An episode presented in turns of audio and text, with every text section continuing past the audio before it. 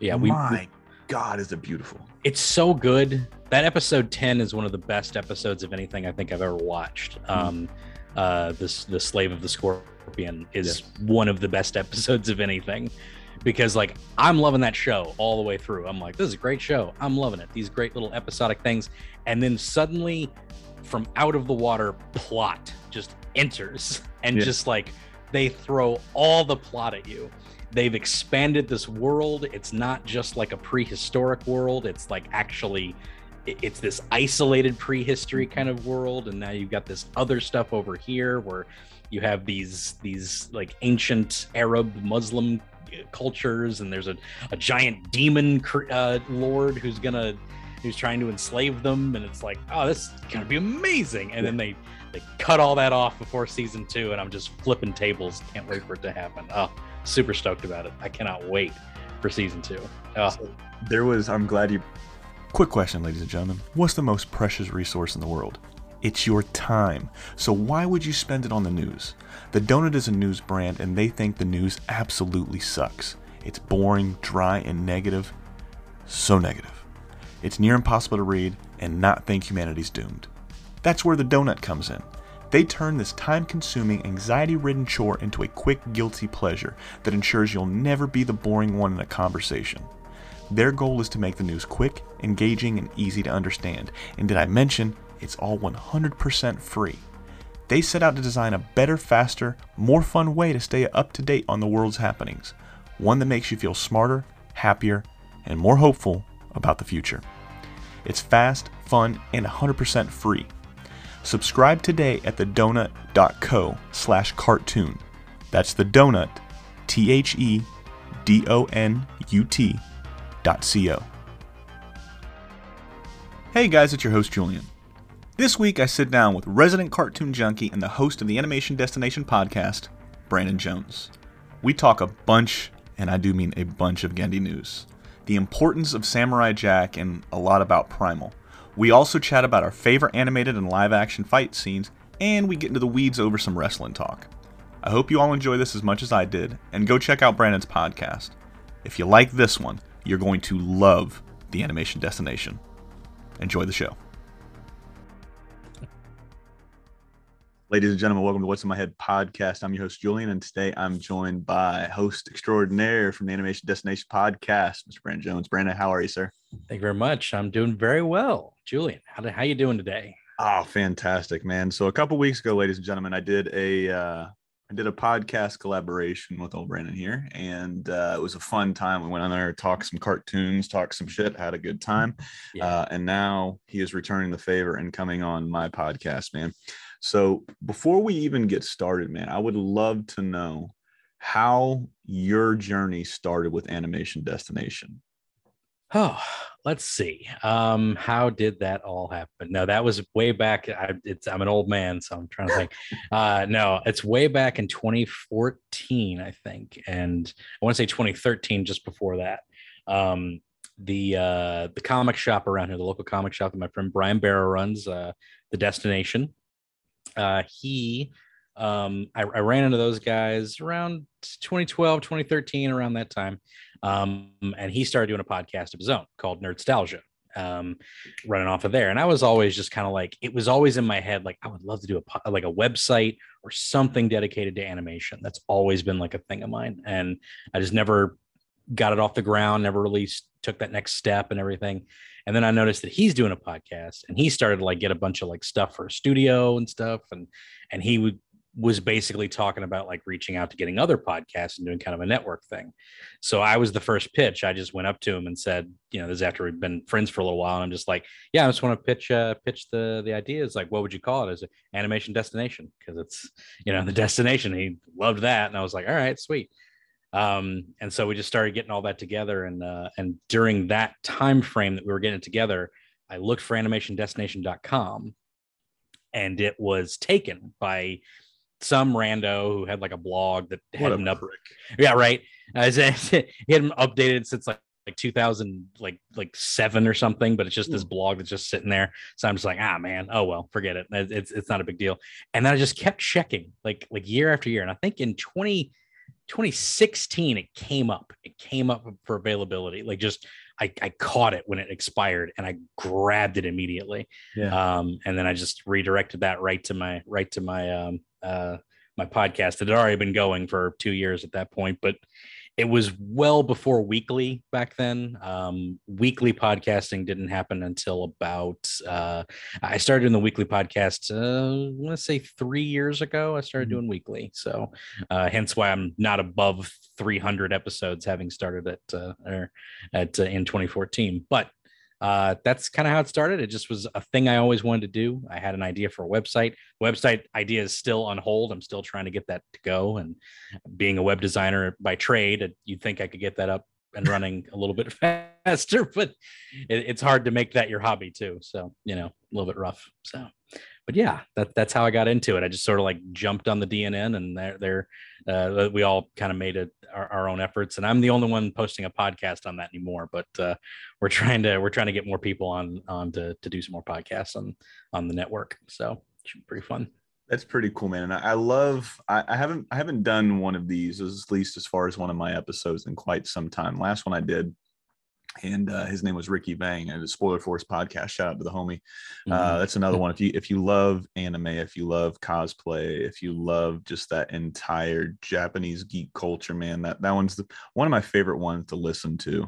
Um, and then I'll I'll link you up with him because we, we I've heard some anime talk on yours, and Yep. it's it's it's always fun to go on other podcasters because we're all trying to do the same thing. It's networking at the end of the day, man.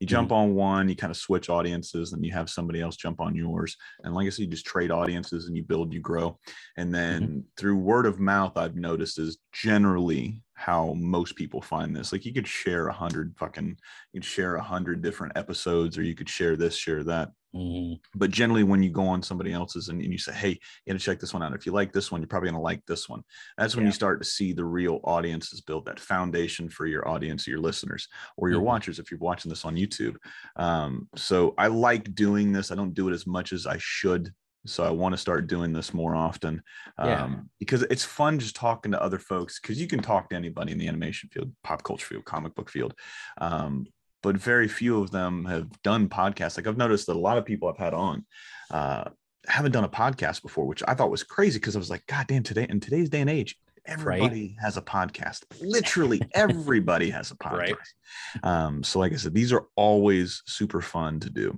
Um, so we kind of see and we kind of heard how you got uh, how you got to doing what you're doing. And ladies and gentlemen, I I 100% say if, if you like this podcast, you're going to love Animation Destination because I sit on here and everybody else talks. I chime in every once in a while. And if you listen and read the comments, people tell me to shut the fuck up quite often. So I talk a little bit too much. But getting to sit here and, and, and hear somebody that can do it solo and carry the weight load like you carry, like you'll have, you'll have guests on and stuff like that. When you guys are doing your most recent episode, the ranking of, uh, what was it? Love, Death and Robots. Mhm. Yeah. Um, it, it, it's crazy to see how you do it. I'm always I'm always at awe when there's folks like you that can go on there and singly just talk, just talking to a microphone or looking to a camera and talk. I'm like, God damn, I'm self conscious. I, I look at myself, I'm like, God damn, I'm ugly. Nobody wants to see just me. So I I try to, you know, my tech guy goes and makes the camera smaller so they can just look at the look at the guest I have on. Um, but like I said, man, if you guys like this one, you're gonna love Animation Destination. Uh, they do it right over there. It's strictly animation, strictly just having a good time and having fun. Um, but some big news popped up. Usually I don't do any news because this one is going to be released a couple weeks from now. Um, so it won't be as topical, but ah, it's my favorite animator of all time, man, Mr. Genndy Tartakovsky, right? Just Right. signed a huge deal with Cartoon Network and Warner Brothers Studios, man. Mhm. Uh, the same way people look at folks like Chuck Jones, Tex Avery, Bob Clampett Walt Disney is, is that's how I look at Genndy Tartakovsky. And I Same. loved one of your single episode or one of your earlier episodes you did. It was a creator spotlight episode of Mhm. Genndy, man. So not so much just talking Genndy, but that entire era of Cartoon Network, right? So that 90s era, man. How old are you in the 90s when when all of that's going off? 94, 95, 96. 94, 95, I was, ah, Lord, I'm 38 now. So what is that? Um, Oh, I, I uh, failed about math. About 20 years ago. So I was, I was, I was in my teens for sure when Samurai Jack and all that stuff came out and uh, you know and uh, McCracken was rocking with Powerpuff Girls and stuff like that. So you know that that that that cartoon cartoon I remember vividly being in my room and my my tiny television that's in my giant frame of that needs a bigger television. Uh, I don't know. I, I, like the tinier television for some reason, but um, and and that was I, I'd, I'd air it all the time. I'd, I'd record episodes of Samurai Jack. I recorded all the episodes on a VHS. If kids don't know what what the hell that is, you know, that's a little weird ma- magnetic strip thing we used to record things on. Um, but yeah, yeah, uh, Genndy Genndy getting that deal was was was a big deal for me because I just I I. It, eh, he keeps going back to things, which is great. Like like the fact that he got to finish off Samurai Jack, like that was just freaking amazing. Like I couldn't believe that that was a, you know, that that was something we got to see because that was always just like a, I eh, we'll never see the end of Samurai Jack. It was done, you know, like there's no way they're going back to that. And then Adult Swim's just like, oh yeah, we're gonna just finish off Samurai Jack with a season five, and it blew my mind. And it was it was utterly amazing. The first three episodes of that series of that season are mind-blowingly beautiful, and and I don't know how they even accomplished it.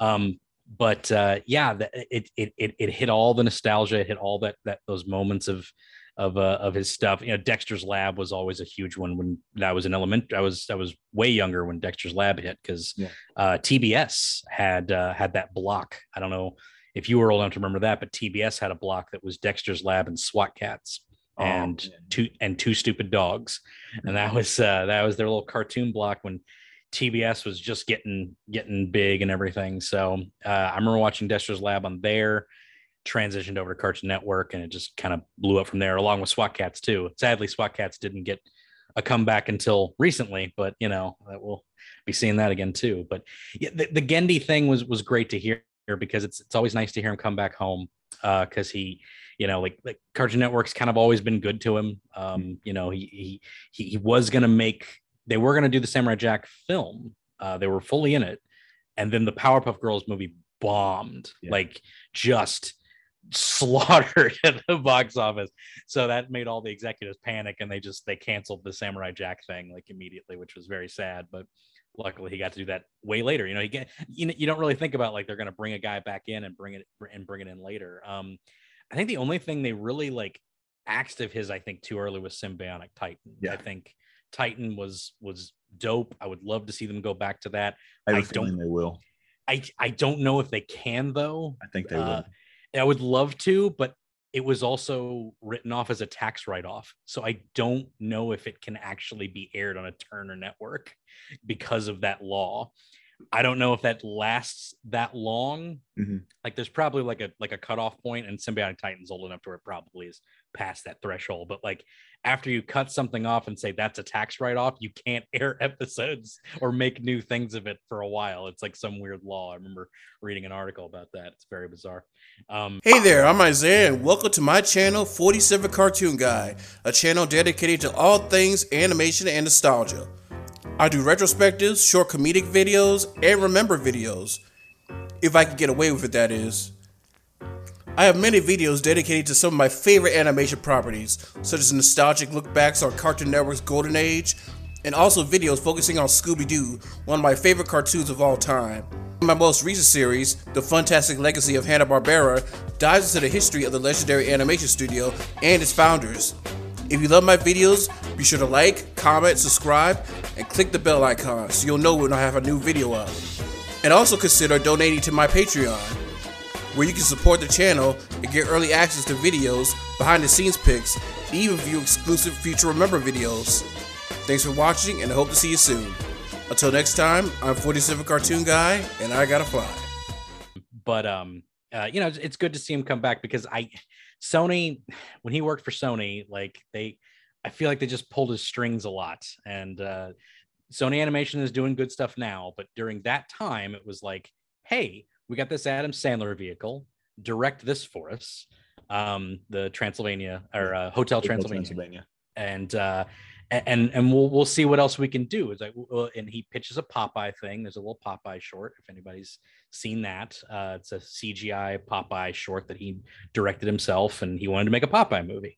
And Sony just said, "No, we're not doing a Popeye movie." after they gave him a short and said we're doing it, they said no. Uh, he's like, all right, that's fine. You know, whatever. They're, they're not survive. Hey, can you do Hotel Transylvania two? So he goes in, he does Hotel Transylvania two, and then he's like, all right, I got this my own thing called uh, oh, what was it called? Um, it's a great concept um, about parent about two parents.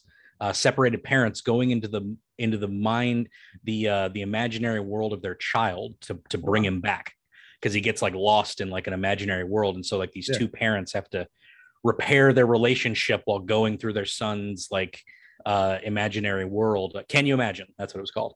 Um and the concept art looked amazing. It looked so good. And just nothing came of it. They just kept saying yeah we'll do it. We'll do it. We'll do it. Hey here's hotel transylvania 3 can you, can you can you do that one? He's just like all right fine. And he's in most interviews he's he's very cordial but you can tell he's sick of those hotel transylvania movies.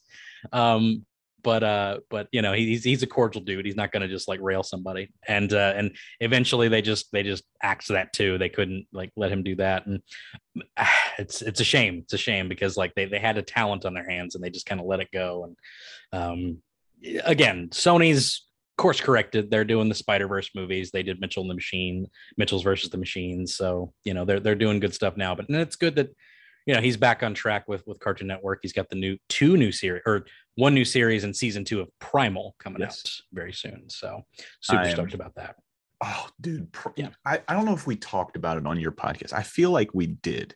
Uh, Maybe, we just mentioned it, or maybe it was just something in passing. Because remember Yeah. us talking for some time before and then talking for some time after, yeah um, after we hit record. yeah But Primal. yeah we, My we God, is it beautiful? it's so good that episode 10 is one of the best episodes of anything i think i've ever watched Mhm. um uh this the slave of the scorpion is one of the best episodes of anything because like i'm loving that show all the way through. I'm like this is a great show. I'm loving it. These great little episodic things. And then suddenly from out of the water plot just enters and Yeah. just like they throw all the plot at you. They've expanded this world. It's not just like a prehistoric world. It's like actually it's this isolated prehistory kind of world and now you've got this other stuff over here where you have these these like ancient arab muslim uh, cultures and there's a, a giant demon uh, lord who's gonna who's trying to enslave them and it's like oh this is gonna be amazing. And then they they cut all that off before season two and i'm just flipping tables. Can't wait for it to happen. Oh super stoked about it. I cannot wait for season two. Oh there was i'm glad you brought up the flipping tables because there's there's two things in recent history that i've gotten so upset about and it's just because we so with that one when it ended the way it ended i'm like oh dude here we go. The next episode this is going to be great. And then it said Mhm. will continue or to be continued. I'm like son of a bitch. No! I was so hot and then uh, we just finished part one of season four of attack on titan. Mm. Two weeks ago yeah so i'm sitting there and they literally do you watch attack on titan yep Okay, so I know you've probably already seen part two, so I Mhm. haven't. Yeah. Um, because I, I'm I'm a dub guy. Everybody sits there and says, "Oh, you got to watch sub. You got to watch it. It's Mhm. you miss so much in in translation or so much is out of context and all this other stuff." Mhm. I'm like, yeah, yeah, I get that. But once I heard some of these voice actors, this is just like I got to support these guys because Mhm. I I love what they do. I mean, I got Yeah. into anime through Dragon Ball Z, like most people did in America. Mhm. Um, and then Chris Sabat's Piccolo led me into My Hero, and then My Hero. My Mhm. tech guy Larry actually uh, told me he's like, "Hey, you should check out Attack on Titan." I'm like, "Nah, man, you should check out My Hero." And he was Mhm. like, "Why?" And I'm like, "Look, man, I guess what? I trade you one episode for your one episode." right And then he was like, "All right, cool." So he he said he was going to watch just one episode of My Hero. Ended up watching almost the entire series in just a week or two. yeah I look at him and he's like, "All right, well, I finished it." I'm like, "Good episode, right?" He's like, "Yeah, it was a good series." I'm like, "What do you mean a good series?" He's like, "Well, I already finished it." I'm like, "Dude," and he was like, "What do you think of episode one?" And I was like, "Well, shit, I didn't, I didn't, I didn't really watch it yet." I was like, "I haven't had, I haven't had time." And this was this was like last year, right? right I got on. I, I had a couple days off, and then we started watching Attack on Titan a few months ago, and I'm like, Mhm. I was hooked. I was like, what? Yeah. What the hell is going? This is a beautiful Mhm. show. And then we get to we get to where we're at, and it took us like two months to get through the series because you're just working and having a baby now. Mm-hmm. Yeah. having a second kid now. Uh, it's I find a lot. I have a lot less time to do anything that's not like baby stuff or work or try to get some sleep in there. right Um, so we're watching it, and then this the season ends, and it's it's the them what you think is going to happen, at least for me. And like I said, you're a lot farther than I am, but they're gonna make amends. Like the the the, the transport titan is gonna point out where the the traders are, and then she turns around and she points to Eren, and then the jaw mm-hmm. titan comes up, and you're like, yeah. oh shit, right? And mm-hmm. then I'm cooking dinner, right? And mm-hmm. then so I've got the TV going on in the living room, and then it starts playing Tokyo Ghoul. I'm like, what the fuck is going on? Why why is it? I'm I'm not done with this show yet. Like what happened? So I thought I thought my kid had hit you know next episode or he might right remote. So I'm going back in there and I'm hitting Attack on Titan and it's, it's, going back to season one. I'm like, what the what the fuck is going on? Right? I'm getting pissed. And because mm-hmm. you can't end an episode like that, right? And yep. then not expect like you not be upset because some other show's playing. Like, what, what are these mm-hmm. people doing to me right now? Right? I took it real personal. Yeah. So I'm sitting there. my, my son's like, my oldest son, Hayden, he's like, Dad, we finished part one. And I was like, we no we didn't there's only 17 or 16 episodes we didn't finish part one and he's like dad we finished part one that's why there's a part two i'm like listen i don't need your logical thinking right now i need you to be on board with me and just as mad that we don't have he's like well we can watch it in mm-hmm. subtitles i was like go to your room man i don't want to listen so no dinner yeah, turn turns out that yeah it's only part one and they only have uh, part one on on uh, on hulu but my yeah god is that such a beautiful show yeah. um but but just you know flipping it back to Genndy for just sake, like I said, those are the two shows that I got really hot when it was just at the end mm-hmm. of the mm. show, waiting for the next episode because of cliffhangers they leave it on. Yeah. Did you ever did you ever play World of Warcraft? I never did. No. Right, no. So for, for I'm aware one, of it. Whenever a new expansion would come out, you would have a new world open up. So right. when I'm seeing this this whole new world open up, that's what it reminded me of. It had me flashbacks yeah. to World of Warcraft, where it's like, oh, you knew about this land now yeah. you've got this other land that we don't know about and he doesn't know about spear mm-hmm. doesn't know about yeah. and you got to think like oh shit how are they going to get him and fang across the water and you start seeing them build shit and i was mm-hmm. I'm, I'm so curious to see where they go from here where do you think they're going to go from here uh yeah i think uh i think we're probably going to he's probably going to be setting sail i think uh he'll he'll figure out how to make a boat, some kind of raft that can that can hold Fang, which is going to be ridiculous, but it's yeah, it's fine. You know, it, will be great. Uh, I think he'll make like a tiny. They'll do a whole episode where he like learns how to make a boat, and then he'll find some like coastal tribe that like makes a really good boat or something. Real samurai jack, like you know, trade. You know, like learn the trade episode kind of thing. And then they'll sail off, and then it might be like a like a one of those you know uh, one Piece Island arc type things where he just like goes to a new area and then like moves on and keeps going and keeps trying to track and find Mira and find these these like scorpion cultists and stuff. I think that'll be his you know he'll, he'll, start to explore the world outside of where he is and and i think by the end he'll probably get to like the temple where like the the the scorpion god is or something or he'll find Mira's tribe, something like that, and then you know it's off to it's off to save Mira. It'll be great. So, what if like I, I didn't even think about that. Like, what if his universes are interconnected somehow, right? With him and oh, Samurai. Yeah, and then you remember the episode in Samurai Jack where Jack's learning from the African tribes. Mm-hmm. Yep, dude. What if we see?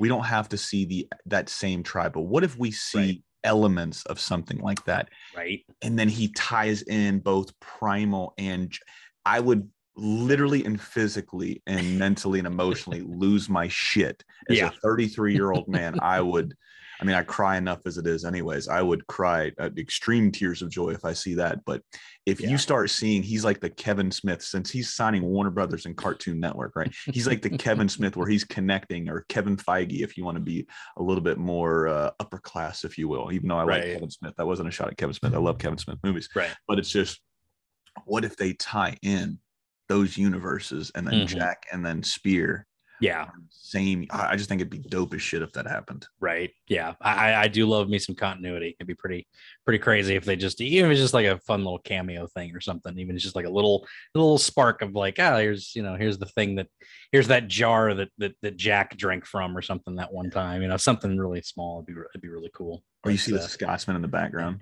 No, that'd be crazy. You know, oh, magic runes. But, uh, I, I wanted. Here's one thing about the the the finale of Samurai Jack, and it's my one hang up of the whole thing.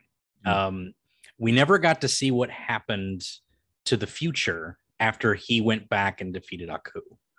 And that I, I wanted a flash forward that kind of like gave like a everything's okay in that world now. You know what I mean? Yeah. And I and I, I even wrote it in I wrote it in my head. I had a, I had a terrible fan fiction moment and I wrote it all in my head. I know exactly what I would have done. I would have had the Scotsman on his deathbed, surrounded by all of his daughters, right?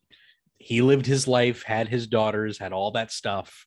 Like without Aku ever intruding his life, you you you go through all the splendor of like the world of the future, and you have the Scotsman there, and you know, and he, he uh, it doesn't make sense that he would end up like that same way, obviously, because like Aku changed the entire world. But whatever, we'll just for for sake of the of the of the everything's okay ending, we'll just say that he ended up in this situation. He's just he's on his deathbed, and you know, like with all of his daughters, and he's just like super happy, and then he like he, he, kind of has like this little moment of like realization that Jack is is like back home and he's there. And he has this one memory of like Jack like existing when no one else does because they wouldn't obviously because time would do it. And then you know his daughters would kind of ask him like you know it's like what you know like what are you smiling about? It's like ah just scottish magic you know and like just like a little bit of like his scottish runes like has that connection still to jack would be really cool and then everything would be okay. That's the one thing i really wanted was something to tie in that like the future is all okay now because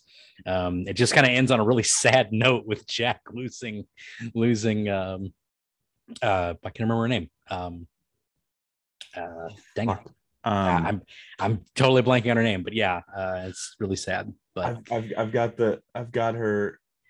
yeah I don't think I have the pop anymore. God, Ashi.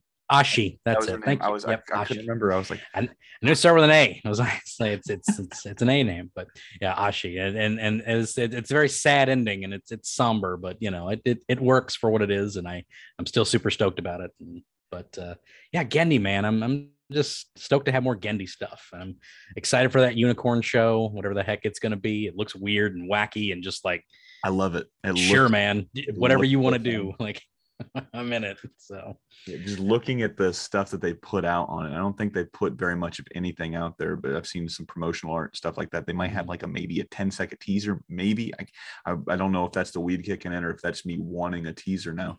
Um, but just the stuff like the promotional stuff I've seen shared, it looks yeah, it looks like Genndy, man. And like I said, Yeah. I've never went into anything and had, you know, bought anything, uh, watched anything, rented anything, viewed anything that his name was attached to that I did not like.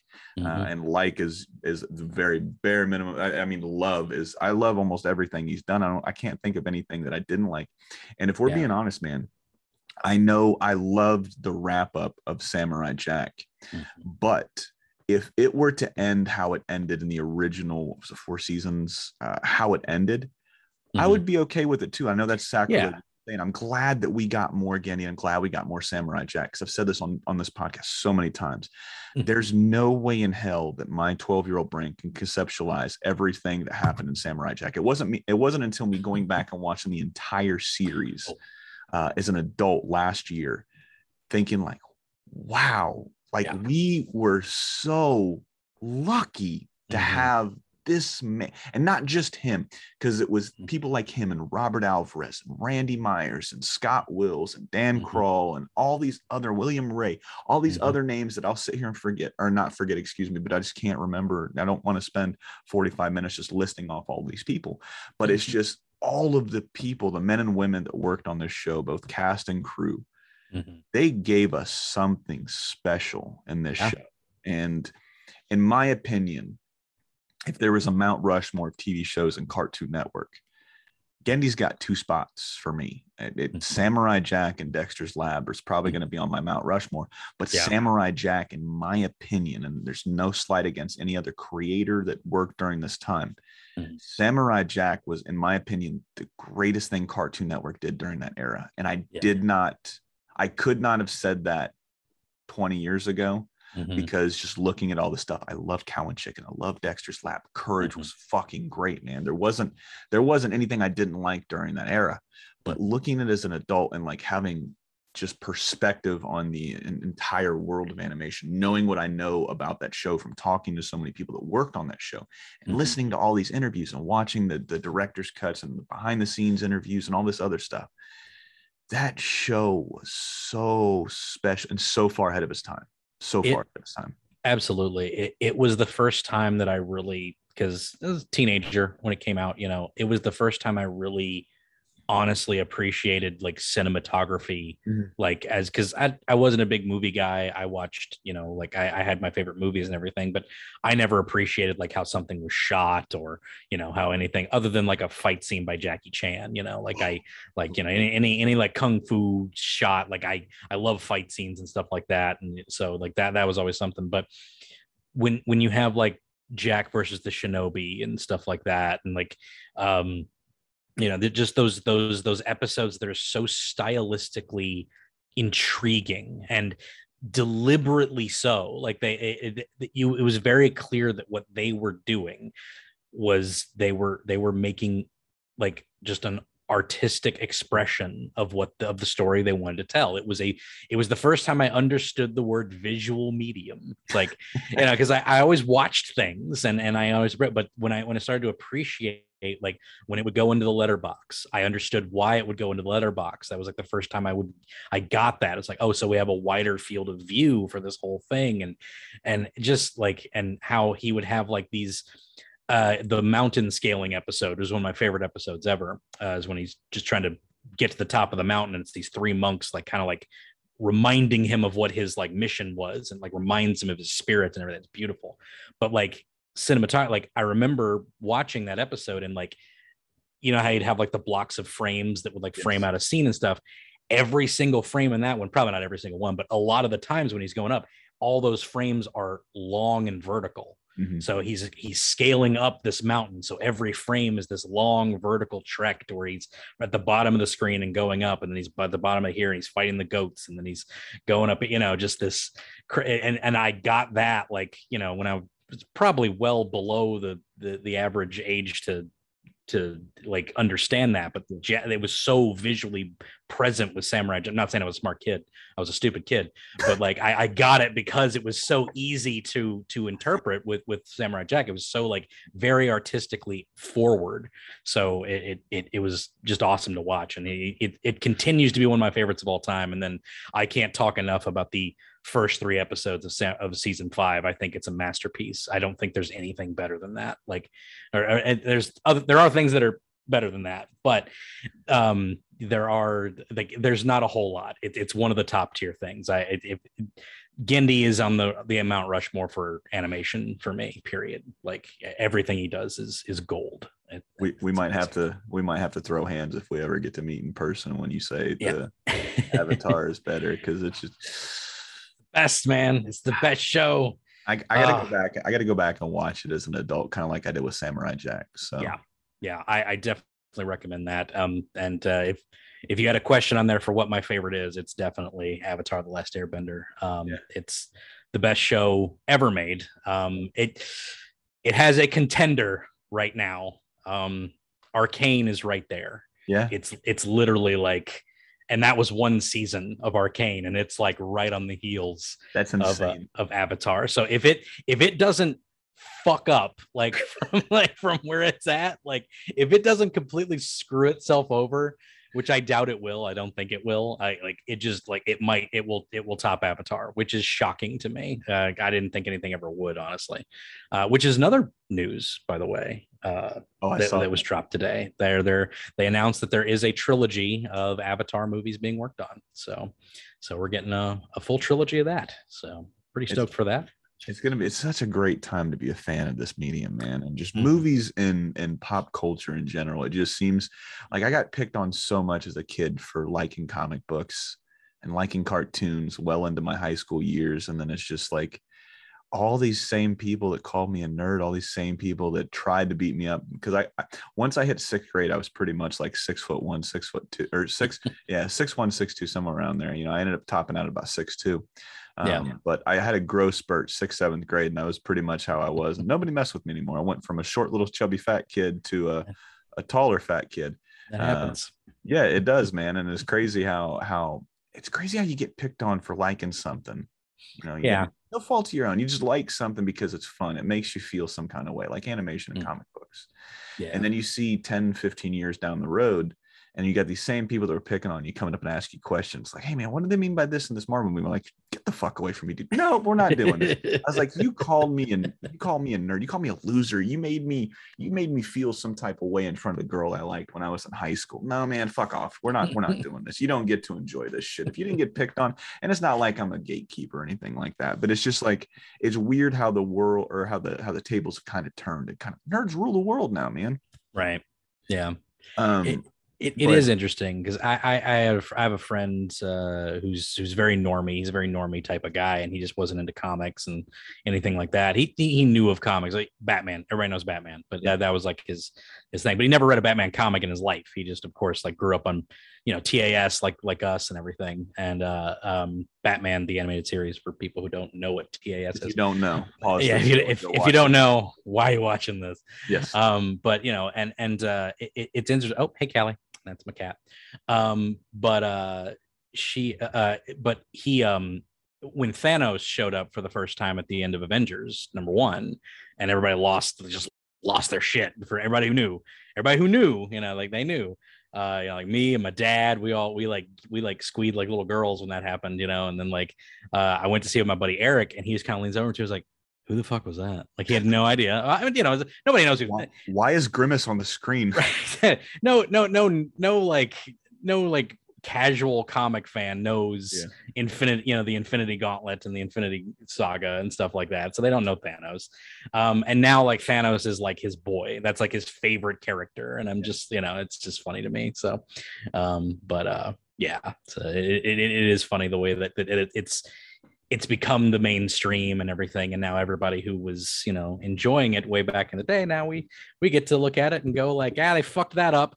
They didn't get that right. What are they doing? It's like, which I, i'm i'm guilty of. I can't i can't say i'm not. So you know i try to enjoy most things but then you know it's just like every now and then i'm just kind of like now now they didn't they didn't do that right so i can't i can't get on board with it. So you know but I had a I had a feeling that this this is gonna I was gonna I was hoping to remember this is what I'm really getting at. So there's three things I kind of want to put a pin in, then we'll, we'll uh I'll let you pick which one we go down, and then we'll go to the next ones. So I want you to put a pin in. Uh, like I said, we'll do three three topics real quick, and then we'll see which one you want to talk about 1st Uh, so I want to know about your favorite Jackie Chan movie and favorite fight scene, right? Because I've got a couple of those. Jackie Chan's my guy. Mhm. Um, favorite episode or favorite couple of episodes, if you couldn't pick just one, is Samurai Jack. Mhm. And then uh the the third one, shit, what were we just talking about just a second ago? I was sitting here thinking, I'm like, oh, fuck, avatar no, no, not Avatar. No? That's not Uh. of a show. Uh, no, I'm just kidding.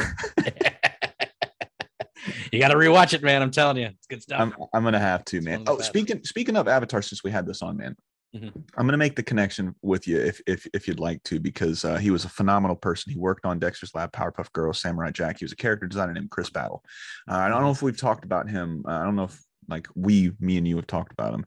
Uh, so. phenomenal, phenomenal guest, right? I had him on, and I, I I sent him this message because I'm sitting here watching uh, Invincible a couple years ago or last year, whenever it was when it came on. It just seems like these last couple years right. it could be five years ago I watched this, or it could be six months. You Yeah. just don't know at this point, right? So 2020 and 2021 are like a vacuum. It's like it's like it it's simultaneously the longest period and shortest period in Yeah. history. It, it makes no sense. it, like- it fucking doesn't. It's it, it's literally it, it's the craziest time anybody's ever anybody's ever fucking dealt with. But um, I sent him a message because I, I was I, there's this one scene that I play back at least once a week, and it kind of makes me sound like I'm a serial killer.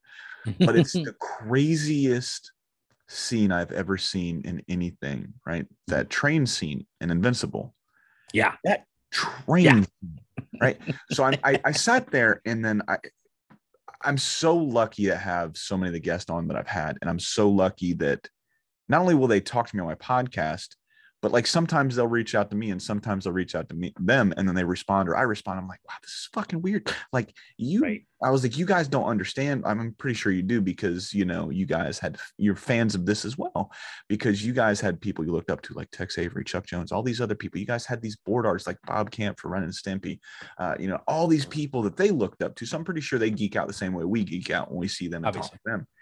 But I sent him this message and I was like, dude, I gotta, un- I gotta know what was something like Invincible like for you working in the industry. I was like, I've got to imagine that this changed the game for everything, right? I was like, this people are gonna see this.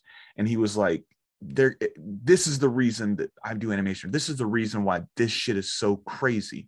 And I was like, did it all start with just Invincible? Like, because you started seeing an explosion of animation right after Invincible, right? And then mm-hmm. a lot of the stuff was in production at the same time. So it's not like one preceded the other, but it was just right. they did something so crazy with that show, right? And I'm mm-hmm. watching that. He's like, you would think that. And then he was like, but I'm gonna tell you something. He was like, Invincible could run because of the foundation that Avatar started. He was like, with without Avatar, you don't have the level of animation you have. He's like, yeah. He's like, and I'm, I'm butchering his words. I know this. So Chris, I know you're listening. I apologize. Um, but we were, we, he was talking. He's like, Invincible trips and falls if Avatar doesn't happen, because without that, he was like, that's what started like not true adult animation because you know a lot of adults were watching it back then but not as much as watching now and those adults that are watching it now were kids back then right, right. so it, it's the whole chicken before the egg type of thing. And he was like, without yeah. that show, he was like, you do not have the level of animation. He was like, during COVID, when when Invincible dropped, he was like, we really couldn't talk too much. He was like, it's different, you know, watching stuff, or they would do like little watch parties on the computer and they would watch cartoons and shit while they were working, or they would mm-hmm. FaceTime each other and talk about stuff. And he was like, that shit was crazy. But if he's like, if you want to really know where where animation really like took hold in, yeah. in American culture. He was like, it was with Avatar, he's like, without that one, you don't get the Invincibles or anything else that have come after that. So I got to, you know, tip yeah. my cap to you a little bit. You might know what you're yeah. talking about, Brandon. So yeah, yeah. I, I mean, again, like uh, to to put to pitch it back to Samurai Jack, and we'll put a pin on my favorite Samurai Jack episode. We'll do that one first. Um, to to pitch it back to Samurai Jack, I think it has the same that same level of things. Like it was it was that thing, but Cartoon Network was kind of known for doing like things that were you know, just sort of targeted towards a whole family sort of oriented. Nickelodeon wasn't. It was a kids program. It was a kids network. And then here comes this thing that like adults watch and are like, oh, this is awesome. Like, you know, like I, I fell in love with it like immediately and it just got better and better as it went along um and it just it was just so not like a thing on nickelodeon uh even more so when Korra came out like it was there was nothing like it on nickelodeon when Korra came out um, and and uh, so much so that they literally took it off the air because they didn't have a block for it. So, mm-hmm. yeah, and then stuck it on stuck it online. Fools, you know, I could rail about that for a while. Um, but uh, you know, and and and like Korra broke a bunch of new ground with that too, with uh, you know all that stuff, and it was it was you know kind of amazing. Studio Mir, all the stuff that they do now, they started with like Korra and um, um, technically Avatar as well. It's they weren't called Studio Mir then, but it's all the same people I think yeah. that were at that studio uh the, the all the like the outsourced fight scenes and stuff like that. But yeah like so to give it up to samurai jack i think it's the same way you know? It's like i, I don't it, i'm not going to begrudge anyone who thinks samurai jack is better than avatar because i abs- yeah absolutely. Like i can't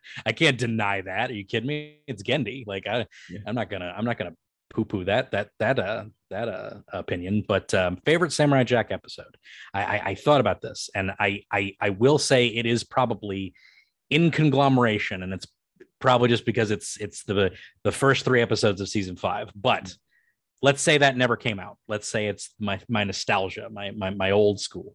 Um, it's it's it, the mountain one is definitely up there. Uh, climbing the mountain is fantastic, but I, I think my favorite probably has to go to uh, the samurai, the assassins, and the princess. I think that's the title of it.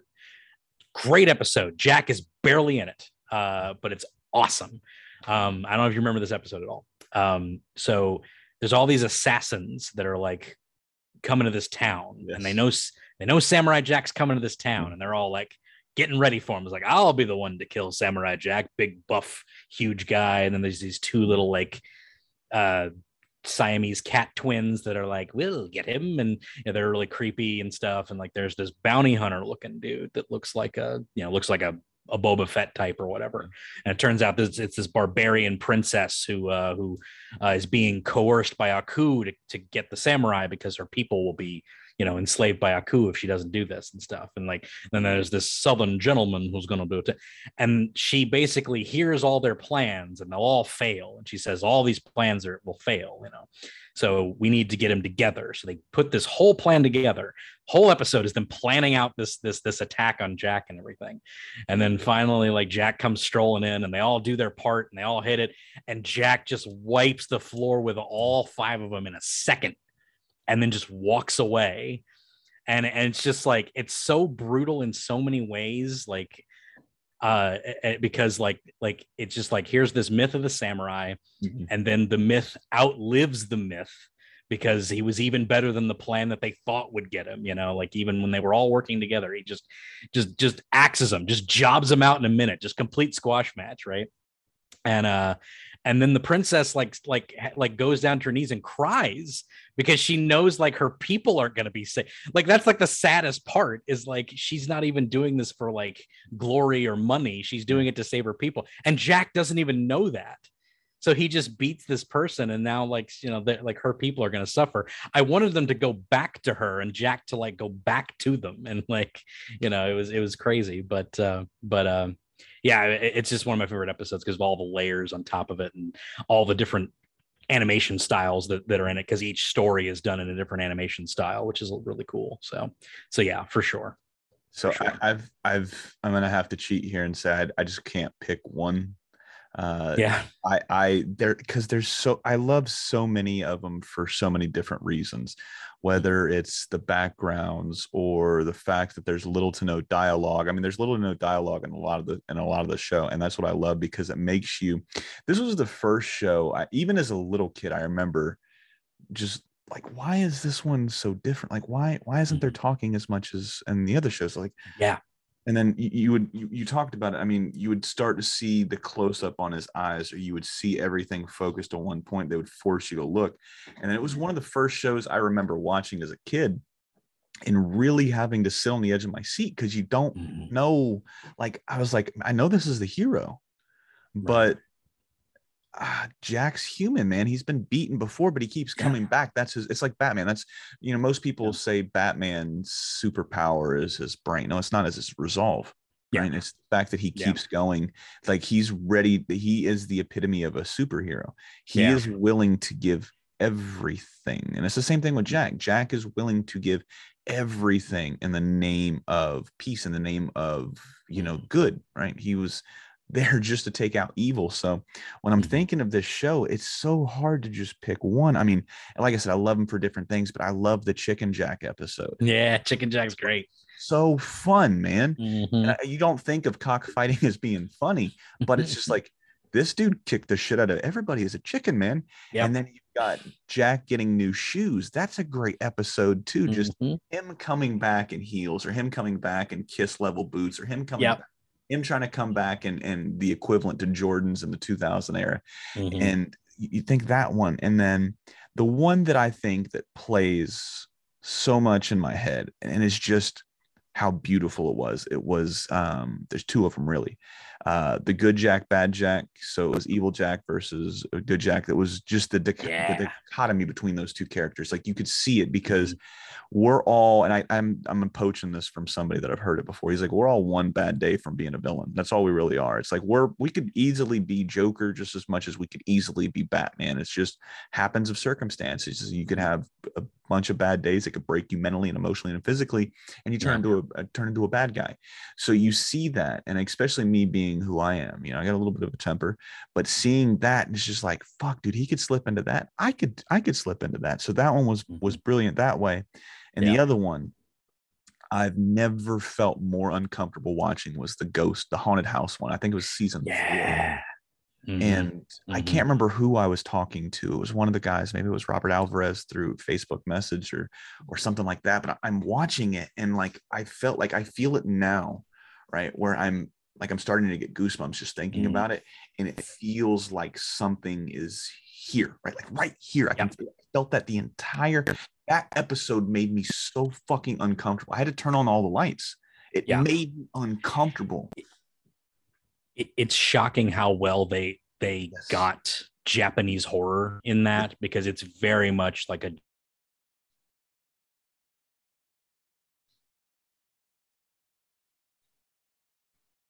Japanese horror movie. It's pretty crazy. Uh, Yeah. that, that they were able to nail that on, a- on a kid show, but they were allowed to as well. J- Jack broke a lot of ground with that. You know, there was a lot of adult things on, on Samurai Jack. You know, Mm. just like th- things you wouldn't normally see it. Um, you know, no no blood. They were able to get away with him cutting robots and stuff. But you know, uh, I, I remember like the first episode when he cuts through one of the beetles and like all the oil like spills on him and it's like got this red tint to it. And even as like a kid i'm like well i know what you wanted to do. It's like but you had to settle for for oil. I get it. That's fine. So but it was it was really fun. And and it is funny like that whole censoring thing as long as the blood isn't uh red you can show blood. So if he's cutting a bug up and it's green it's like yeah it's fine. You know you, you can show you can show bug guts. That's that's fine. It's no no problem with that so It was Um, such a weird time when, when you think about the censoring stuff. Like, so mhm. you get a couple of them. So, Powerpuff Girls, you got him, right? The devil. Yeah. Right? Yeah. Talked to Craig. He, he was like, yeah, it was the devil. We just couldn't call it the devil. So, we, you know, we had to, we had to come up with something. Then I talked to David Feiss from Cow and Chick, and they couldn't call him the devil. They had to call him the red guy, but the Mm. pilot was no smoking. They were, tr- it was trying to get chicken to smoke cigarettes. I was like, that's okay on Cartoon Network, but you can't say the word devil. I was Right. like, wild, man. But just yeah seeing seeing like all of these things that they chose to cut out. Nonetheless, man, what they what they did give us and what they were able to kind of get through really pushed the limits on on what a cartoon and a kid show could be. You know, you hear a lot of Mhm. times cartoons aren't always for kids, or Mhm. depending on who you listen to, Hollywood, that's all cartoons are. They're for Yeah. kids. They're for people that don't fucking they don't have the the imagination or, or the vocabulary to understand what movies really are. Um, feels like every goddamn Academy Awards has to throw in some line about how like all right, kids love those cartoon movies. It's like you fucking old men, like you stupid old fogies. Like how can you possibly? Anyway, whatever. Like it- every it's time. funny because I, I remember having I remember having this discussion with somebody in one of the one of the groups I'm in with cartoon research I think it was which is phenomenal. I, I shout this one out all the time. Jerry Beck's uh, website for cartoon research is phenomenal. Any, anytime I got to know something, it's the 1st Mhm. place I go to because they're usually breaking it. Yeah. Uh, pretty quickly.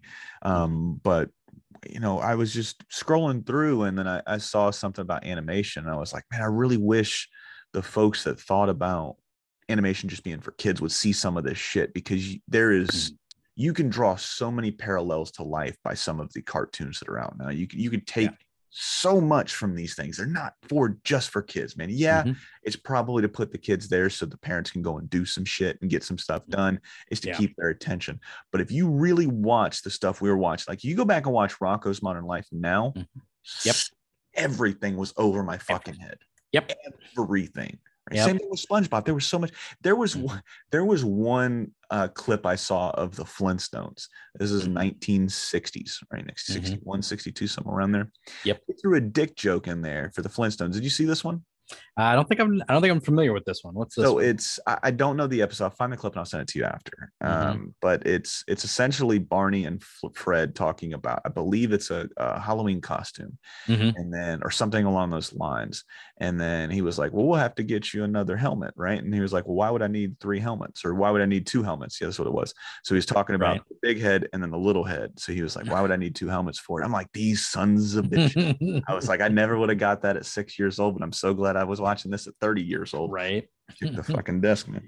Um, so switching it back, like I said, I can't pick between you know just one episode, but those those episodes, Mhm. um, the birth of evil is another great one. The Yeah. that two part are phenomenal. I mean, it, it's perfect. I mean, you could you could do that standalone, and then that that would be a self-contained story. Right? That'd be an hour special right there. I mean, it, it was, but it was just that one was specifically. Um, Yeah. Flipping it back to the other thing, I wanted to put a pin in. Man, you brought Yep. up Jackie Chan. Jackie Chan was and still is my guy. Rumble in the Bronx was the first movie I ever saw of any kung fu stuff. I had a. I had a I had a stepfather uh, back in the day that uh, he had this huge going back to VHSs, ladies and gentlemen. Uh, Mm-hmm. he had this huge like you would open up this like closet in the in the hallway, right? Mhm. And it was fucking sh- uh, to, ceiling to floor, fucking two rooms worth of shelves, and it was nothing but VHSs. So I, I got to see Steven Yeah. Seagal for the first time. Steven Seagal is my guy. Uh, Chuck Norris movies, fucking Jean Claude Van Damme movies, but the one in particular, and it just happened to be facing out, right? So the box was facing out, Mhm. and I see this explosion, and Jackie Chan standing there like this, and this is rumble in the Bronx. I was like, Yeah. what the fuck is this? Mm. So I put it in, and I just remember like I'm fucking seven years old, and I'm just like Yeah. you, a human. He is a superhero. Even Yeah. at 63 years old or however old he is, he's still a superhero. Yeah, that's crazy. That's your first experience with Jackie Chan because that was my first experience with Jackie Chan. Yeah. Uh, that was one of the first like uh, promoted of his of his movies, like like English dub in American theaters, and they just showed these like previews and like this is a guy that does his own stunts, and they show Yeah. that scene where he jumps onto the the fire escape, and it's just like he literally just jumped from a rooftop to a fire escape. But it is funny. It's called Rumble in the Bronx. It doesn't look like the Bronx at all. It looks like downtown China. But it's like, but uh, but it is funny. And and and uh, you know, Rumble in the Bronx is a classic. Um, um, you asked my favorite of those of my favorite Jackie Chan movie, and um, oddly enough, my favorite Jackie Chan movie of of all of them is probably Rush Hour Two. Oh, I very cool. much love Rush the Rush Hour one and two. Three is kind of bad, but I still kind of love it. Like it's just kind of bad, but I still like okay. Yeah, I- these these two are still fun. But two is actually like really good. It's it's got Zhang Ziyi from um Yes. uh from Crouching Tiger, Hidden Dragon, and stuff like that. So, um, uh, you know, r- really cool stuff for for that one. That's probably my favorite movie of his. Uh, it's got, you know, it, it's really good. Although I haven't seen the one where he tries to kill Pierce Brosnan. That one looks dope. The Foreigner. I haven't watched that one yet. It's very very recent. Okay, Um, yeah, I haven't seen that one either. yeah, I think it came out like 2019 or something, but it, it it it looks really cool. It's basically like not something that he would normally do. It's it's it's very interesting. Um, but um, uh, love Rush Hour. But my favorite fight scene. Mm. Not so much I- Jackie Chan, but fight scene in general. Oh, in general. Okay, in Yes. general. Of all time, favorite fight scene. Ooh, it's If you got to got- think, if you got to think about it, I'll give you a second because I can. give you- yeah i mean it might be oh man geez uh like there's so many like i I, I- we, me and my friend Steven, Steven Barnes, who's been on the podcast before, Yeah. we have been trying to plan uh, our top 10 fight scenes episode of the decade back when, you know, the, the, the past decade was over. This is all the way back in 2020 when, you know, when uh, the, the, the decade was, was, was, was then, but I, like it's been so hard to like get that together because we have to like at some point sit down and watch all the fight scenes somehow and it was all animated fight scenes obviously because you know. Animation destination so we had to watch all the fight scenes and it would just be like you know this, this whole mess of things and uh and and then we had to rank them and then we had to like talk about them and it's just like i i have no idea how to logistically do that i would love to but i can't like logistically do that but uh, one that would the ones that wouldn't be on my on that list because it didn't even happen in this decade. Uh, Rock Lee versus Gaara from Naruto. Mhm. Um, that's that's the most baller uh like anime fight scene like especially not a single fight scene in all of naruto maybe naruto versus pain tops Gaara versus rock lee that thing is dope it's so good uh because you have rock lee the best character who can't use can't use magic basically uh, you know, they all have their ninjutsu and stuff. He can't use it. So he's basically just a physical beast versus like the most like powerful like sand magic user. It's just so awesome because this guy has like this ultimate guard up and Rock Lee's got his speed and it's just awesome. It's just the most awesome thing ever. You should absolutely watch it. Um, and it was the first time, it was one of the first times, I don't, probably not the first time, but it was one of the first times that 3D backgrounds were implemented uh, into an anime scene to to get the angles to actually like uh, you know produced properly. Just the way that they move the camera in that fight scene's insane. Um, so that's definitely up there. Um, honestly, uh, from Arcane, Ekko versus Jinx, that's probably up there too. Uh, from uh, from very recently, but that's probably because it's recently in my mind. But if I think back on it, it's probably still going to be in there.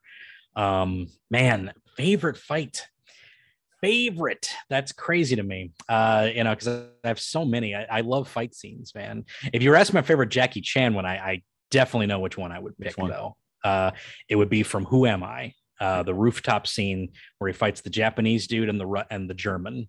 And Is that the one where he he's he's got uh he gets concussion or amnesia? Yeah, yeah. Okay. Uh, because he the the German guy is not part of his uh, stunt team, so he miscommunicated a bunch of like you know like uh, wrong things. So a lot of the hits that he takes in that fight are real. Like the Russian just kicks him for real, like several times, in or the German like like kicks him for real like several times because they're just not like they're not Yeah. simpatico with how their movements are, and and he just gets real beat up in that thing. It's a real visceral thing, but but it's just this cool fight where he's fighting this German, this tall German dude with these lanky legs, and he has these kicks, like that's his gimmick.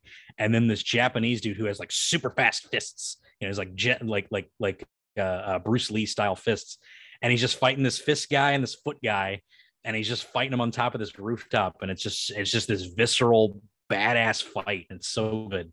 Uh, absolutely love that one. Uh, it's it's fantastic. Um, if if you let me think about it, I could give you my favorite fight scene, but it's it's so hard to pick because like I love the the deeper meaning behind it. Oh, My Hero Academia, uh, Deku versus Todoroki. That one is phenomenal. I Glad you brought absolutely my hero. yeah uh, de- like that one was like I, I i that was legit like one of the best fight scenes i think i've ever seen um it probably still is it's probably a better fight scene than dragon ball super uh frieza goku versus uh, uh versus uh uh jiren but nothing got me more fucking hyped than Goku and Frieza versus Jiren in Dragon Ball Super. That was the coolest thing I never thought I would see or that I would be hyped for, like at all. I I, I absolutely adored that. Oh, so cool, so cool. Ah, man, I I could go on, man. Like it just like there's so many fight scenes that that are at the top of my head, and uh, it's hard to pick them. Uh, So I got a I got a couple here. Whenever I think of fight scenes, number one, hands down, I don't think anything will ever beat it. Is Daredevil the first season, the hallway scene. yeah, that's a great one. That scene, Rescuing the kid. yes, and then you hear that that was all one shot. There was no Yeah. edits. There was nothing spliced. So, and I think I think I can't remember if I read it or I heard somebody talk about it or if I saw it in an interview, but I think that thing was shot like three or four times. And that's a, like a 12 minute fight scene where it's just they fuck up at minute 10 and a half. They're like Yeah. fuck we're gonna do this again. And like him him going in there and I, I think that's the one where because he, takes the rope and he wraps it around his hands because he's going and fighting Mhm. russians and shit Yep. and then you see him like towards the end of that he like he's leaning against there and he's got like this Mhm. smile on his face he's got blood coming down his mouth and Yeah. then uh you you see him like physically tired and i'm thinking when i'm watching this i'm like this is a hell of an actor man he is he is doing fatigue and exhaustion Mhm. like I've never seen before. And then you hear two, you don't even hear it that season. You hear like two seasons down the road, or you hear it when the defenders come out. Like, yeah, Right. that was all one one long take, and we had to do it three or four times in a row. And I'm like, Yeah. dude, like just that whole like when I think of a fight scene, I don't think of anything there's more perfect than that, right? Mhm. As far as live action goes. yeah. I'm glad you brought up My Hero because My Hero is kind of like kind of what brought me into into anime more so because like I said, I started out with Dragon Ball Z, and then when you talk to like the real hardcore anime fans, if you ever Mhm. brought up Dragon Ball Z back, they're like, "Ah, "That's not real anime, man. You're not watching real anime. You got to go watch this. You got to go watch that." And I'm like, "I'm, I'm pretty sure this is anime." He's like, "Nah, nah, nah. You, you don't know anime, right? You, you just don't know what you're talking about. This isn't even good. This is just mainstream." And I was, I was like, "Fuck, man. If this is, if people think this sucks, I mean, they would show me some weird octopus shit, not not tentacle fucking or anything like that, but Right. they show me some weird shit, and I'm like, you like this over the like this. The, did you watch the Yeah. Cell Saga? Did you see the same saga I saw? Right. Saga. I was like, you did, and you, you don't think that's anime? He's like, no, no, man, this shit sucks compared to this. I'm like, I don't know, I don't know how to like. We can't be friends because this is dog shit, dude. And I, I don't like shitting on things, but it's just like I didn't understand it, and I still don't understand it. I wish I could remember what the anime was so I could sit out here and shit on it for a little bit longer and have an actual name for it. But it's it's like watching that. It's just it's fucking perfect. But my hero, dude, there's so many times where I'm watching the show and I'm in fucking tears and I don't know why, other than the heart and the soul and just the acting that they do in the show Mhm. is fucking phenomenal, man. There's so there's a couple scenes that come to mind, and then I'll give you my favorite fight scene for for my hero. But the Mhm. scene where uh spoiler alert, um All Might's flame goes out. Yeah. Right. Yeah. That scene, like I, I I'm watching this during COVID. Like we got sent home March 14th. Mhm. I'm I started watching this March 16th, right? Mhm. So my wife's the only one working at her place because they could only she was a general manager at her spot. So she was the only one working. They were working on limited hours. They didn't need you couldn't even come into the store if you wanted to shop. You could go online or whatever it was. It was in the really early stages of COVID. Right. And she would come home because they would close for two hours and you know, because they were trying to save labor and all this other shit. So she would come home for lunch.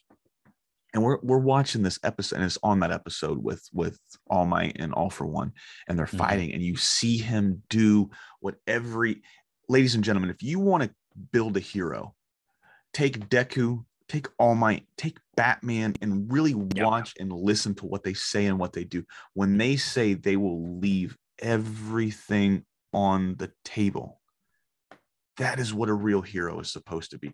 The hero doesn't think about his body. The hero doesn't think about his bones cracking. The hero doesn't think about his emotional, his mental, his physical well being just being broken and shattered and destroyed. He's thinking about that person he is, or she is thinking about that person that they're trying to save. That's what a fucking hero is. And then you see All Might, like I'm, I'm trying not to fucking cry now, but you see All Might give everything, and his flame goes out. That scene is so fucking pow- and it's not even my favorite my hero fight scene but i'm Mhm. thinking about that fight scene and it's just it is beautiful like uh, so i'm sitting there um, i've literally got my hands on my head and i'm like dude and he's not even my favorite character. Chris Sabat is my favorite voice actor because of piccolo. Right. I, i'm sitting there and i'm like please please please please please don't fucking kill this guy. Please please i'm I'm saying my my wife's looking at me and she's like you realize this is fake right? And i'm like i really don't need negativity right now. I need all the positive vibes. I need all might to come out of this. And she was like it's fake. And i was like listen i've never fought a woman before but we're getting really close to fighting I'm about to flip this table. I'm about to flip this table right now. i'm sitting there and, and I'm, I'm getting worked up and i'm on the edge of my seat like my Mhm. palms are sweaty now thinking about that and i'm sitting here i'm like dude and I, I was like i don't think anything could hit me as hard as this this this scene hits me Mhm. and then you've got red riot Yeah. the fight scene with The- red riot and fat Oh, yeah. Gum. and i'm just like holy fuck Yes, they they did that one so well. I was man, because that was the first arc that I had read ahead in the manga actually. Mm. So I had oh, I'd been experiencing my hero with with everybody else, and then that arc I was just like, I can't wait. I have to I have to read ahead. I have to go read ahead. So I read ahead, uh, and I was so insanely stoked for how they were going to do that for doing the doing the Red Riot Kirishima arc. I was just and man, they nailed it. Man, they nailed it. It was so They good. you think they're gonna kill so many people right? Yeah. It's it, so Bakugo Baku Goat, uh, as my buddy Ricky likes to say, greatest of all time, man.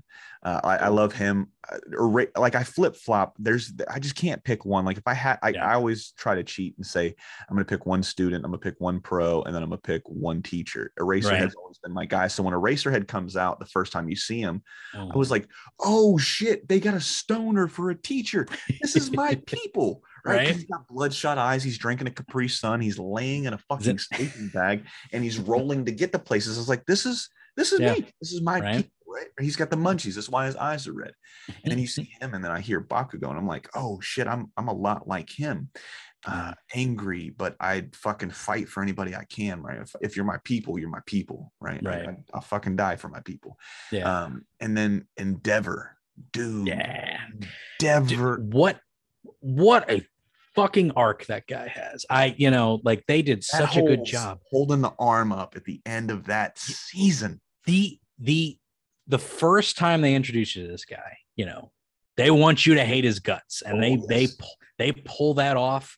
What a scumbag! This guy's gonna be a main villain by the end of this series. He's gonna turn on the good guys and and go for power, and you know, just all this bad shit, right? Like that's exactly where I thought that was gonna go. I thought Todoroki was gonna have to take out his dad because he gets aloof with power and he's on the villain side, all that.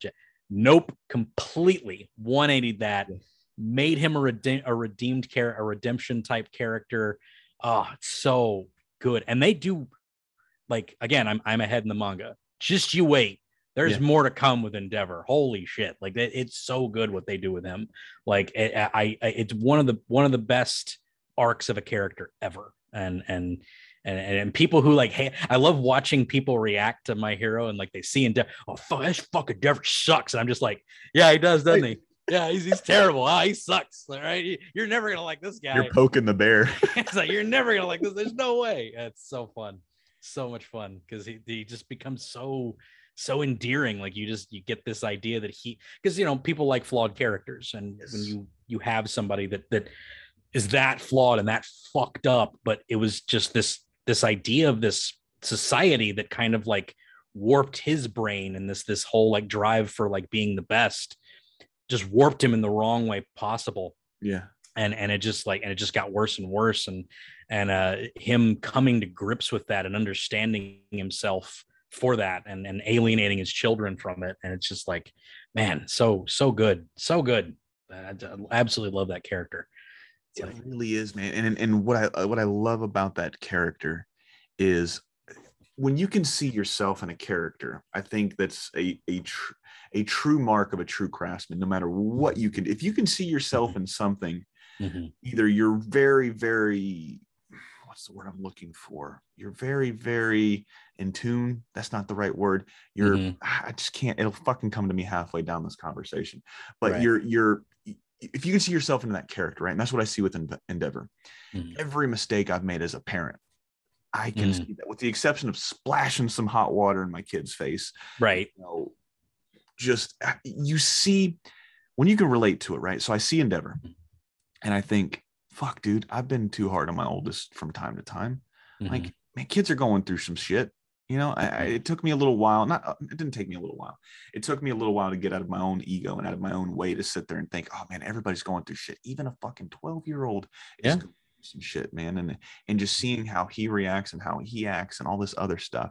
And I Mhm. start seeing the stuff in Endeavor. I'm like, dude, is this one of those cautionary tales where I should I should I should learn from Endeavor so I don't have to make the mistakes Endeavor's made Mhm. and show a little bit more love instead of like tough love, right? So Mhm. I'm seeing all of these these characteristics in these characters, not so much just Endeavor, but I'm seeing so many things throughout these characters. And I'm thinking about this fucking guy that created all this whole world. I was like, he's a fucking genius, man, because he he makes you feel no matter how small of a role this character. This cast is huge of characters. My hero is fucking amazing. Like there's like 30 something characters that you're following through the entire series and then you think like oh they're going to drop the ball on this character no by the end of the season they've tied up every story to an extent that they were talking about right they've mm-hmm. also progressed those characters to another level no pun intended went mm-hmm. plus ultra and then they're giving you another reason to either be afraid for these characters be happy for these mm-hmm. characters or be uncertain for these characters because you just don't know what's going to happen. Anybody, I've seen them kill pop, not so much my hero, but just anything in general. I've seen them kill popular characters. I mean, Mhm. they've killed Batman fucking 13 times in the last decade. You know, I've seen them kill Superman. Right? If they can kill mm-hmm. Superman, they can kill anybody in my hero, in my Yep. opinion, at least. And Superman's not even my guy Right. but it's just they it's it's such an amazing show just for the simple fact that they suck you in with the story and then the character development is what gets me the story arcs like we were just talking about with endeavor you feel mm-hmm. for a dude that you think you're going to hate and it's funny you thought he was going to be a villain at the beginning because i still think and i don't know why maybe it's just i've been conditioned this way I still think All Might's going to turn into a bad guy, even though I know it's not going to happen. I just, I, mm-hmm. you see a character that's inherently good like that, right? That's Right. all they're pushing for. The first thing you think of is like, they're trying to put in, they're trying to put you at ease that this is the guy you can go to. This is Captain America. This is Superman. This is the sign or the symbol of hope, right? The Yep. symbol of peace. But then they're going to break your heart when they turn him bad, right? He's going to break Right. bad. He's going to, stay, he won't sell blue meth, but he's going Mhm. to break bad. And I don't know why I keep thinking about All Might turning bad. I think it'd be a great story if they did it that way. Like if he Sure. becomes all for one, Mhm. but it I don't, just don't think it would work, man. But like I said, it, it's Right. it's crazy to see yourself in these characters, and I think that's a like I said, a true mark of a, a master at their craft is when you can see yourself in these Yeah. fictitious characters. uh Horikoshi is is kind of amazing with uh with that with that whole thing and I hope that this continues after he's he's on his final arc right now in the manga. Uh Yeah. he keeps saying that this story will wrap soon, Yeah, but but he won't say that it's the final story of my hero. So I'm hoping that there's like a a Shippuden where like okay, we get, you know, like maybe 10 years later we'll get to enjoy these characters again, you know, like uh, or in, in the time frame and we'll get more sto- more my hero stories. It's just um you know he he he he wanted to put a, a, a repulsive um, a, a, a repugnant amount of positivity in this is what he said uh, probably the wrong word but that's the translated word that they I use like a yeah repugnant repugnant amount because it was like uh he he um he uh, had two manga that was on Shonen Jump before, and it they both got canceled. And after a second one got canceled, it had like a little bit of a run. It had like it had like 25 issues or something, so it, it had a little bit of like a, a of success. And then it got just like swiped out from under him real quick. Like sales crashed and it just went away. And it was just like, mm. so he was just feeling real down on himself, and he just decided, I'm gonna make something uh, that is just every positive thought that I have. So he brought out his, he got out his Spider-Man comics. He got out all of his American comics and he just started reading those and he just made something that's like a positive spin on on on the on the Western hero type of, of thing. And that's what he created. And that and that's what everything is. Everything is just about positivity. You have these characters who are broken. You have Bakugo, who's broken. He's angry. He's uh, narcissistic when he starts off. He just he's too full of himself um, because he's had nothing but praise his entire life up until that point. Now, when he's hitting challenges that he can't even overcome, he's he's breaking. Like he's the, visibly like like breaking down uh, when Deku beats him. You know, in like uh, in the little uh, little verses things. Uh, he can't believe that this guy that he was so above is now beating him, and he can't handle that. So it could have been very easy to again turn him heel, make him turn into a Sasuke, and make him go bad. But he pushed through that and said, like, no, this guy is the most determined guy in the world. He's not going to turn his back on his goal, which is to become the greatest hero. And that was his goal. And he's not going to give up on that. And even though he's this jerk, and it's one of my favorite moments in all of my hero, is uh, is when is when is when is when he turns you on Bakugo. Because Bakugo, the whole time, he's had this attitude. He's been a jerk. He's been angry. He's been, you know, fiery. He hates Deku. He bullies people. He's a, he's a, doesn't remember people's names. An asshole. And then in the one of my favorite episodes of My Hero, actually, too, is uh, the sports festival arc when they're doing the chariot race, where they're like, uh, you know, they all have to like be grouped up or whatever. And Bakugo takes command to steal back the tags from from uh, from Class B. Um, and there's this great moment of like, you know, like like Eraserhead and and and uh uh, All Might are like narrating what's going through Bakugo's head, and it's just like, and it's just like, look, man, like you you you were gonna settle with your with with what the numbers you have, but that's not good enough to stop somebody who wants to be the best. And it's just, you know, I, I butchered the whole thing, but go watch that episode; it's phenomenal. And it's just like that difference of like wanting to be the best, and he just he inspires his team with his crazy, insane, narcissistic ramblings. It's so fun because it just it flips it. It doesn't change his personality. It just takes a different perspective of what he believes, and now you have that perspective of what he's doing. It's it's not about just him. It's about him wanting to be the best and why that's actually virtuous to an extent even though he's done some bad things to get to that point and and maybe he can be better if we just if we just teach him if we just cultivate him a little bit and that's that's what the whole thing's about it's about teaching you know it's great i absolutely love that show so Yeah, good It, So it- good. And you've brought up you've you've dropped uh two two wrestling references here. oh yeah squash match. We talked a little wrestling. I'm actually wearing uh, my the American Dream Dusty Rhodes T-shirt. Uh, Green. Yeah, uh, one of the greatest of all time, Mount Rushmore. yeah Um, Woo. see that but, uh, what's that? see that see that peck tear from his son on Hell in a Cell see I, that I got to be real honest, man. Uh, for the last February, February was a very tough a tough month. That was when we lost my father-in-law. Um, Right. Ever since then, I've got them all recorded. Like I, I quit watching WWE when when Yeah. when Braun Strowman was supposed to win the title, and then it was when Brock was on hiatus for like a year and a half, two years, and Brock comes back, and there was Mhm. rumors rumbling, and this is like fuck, dude, this is like six years ago, Right. five years ago, whatever it was. when they came out and the rumor was Brock was coming back, and then this is when people were still booing, still booing Roman Reigns. Mhm. Um, I was like, oh, this is Braun's. Like Braun was my guy.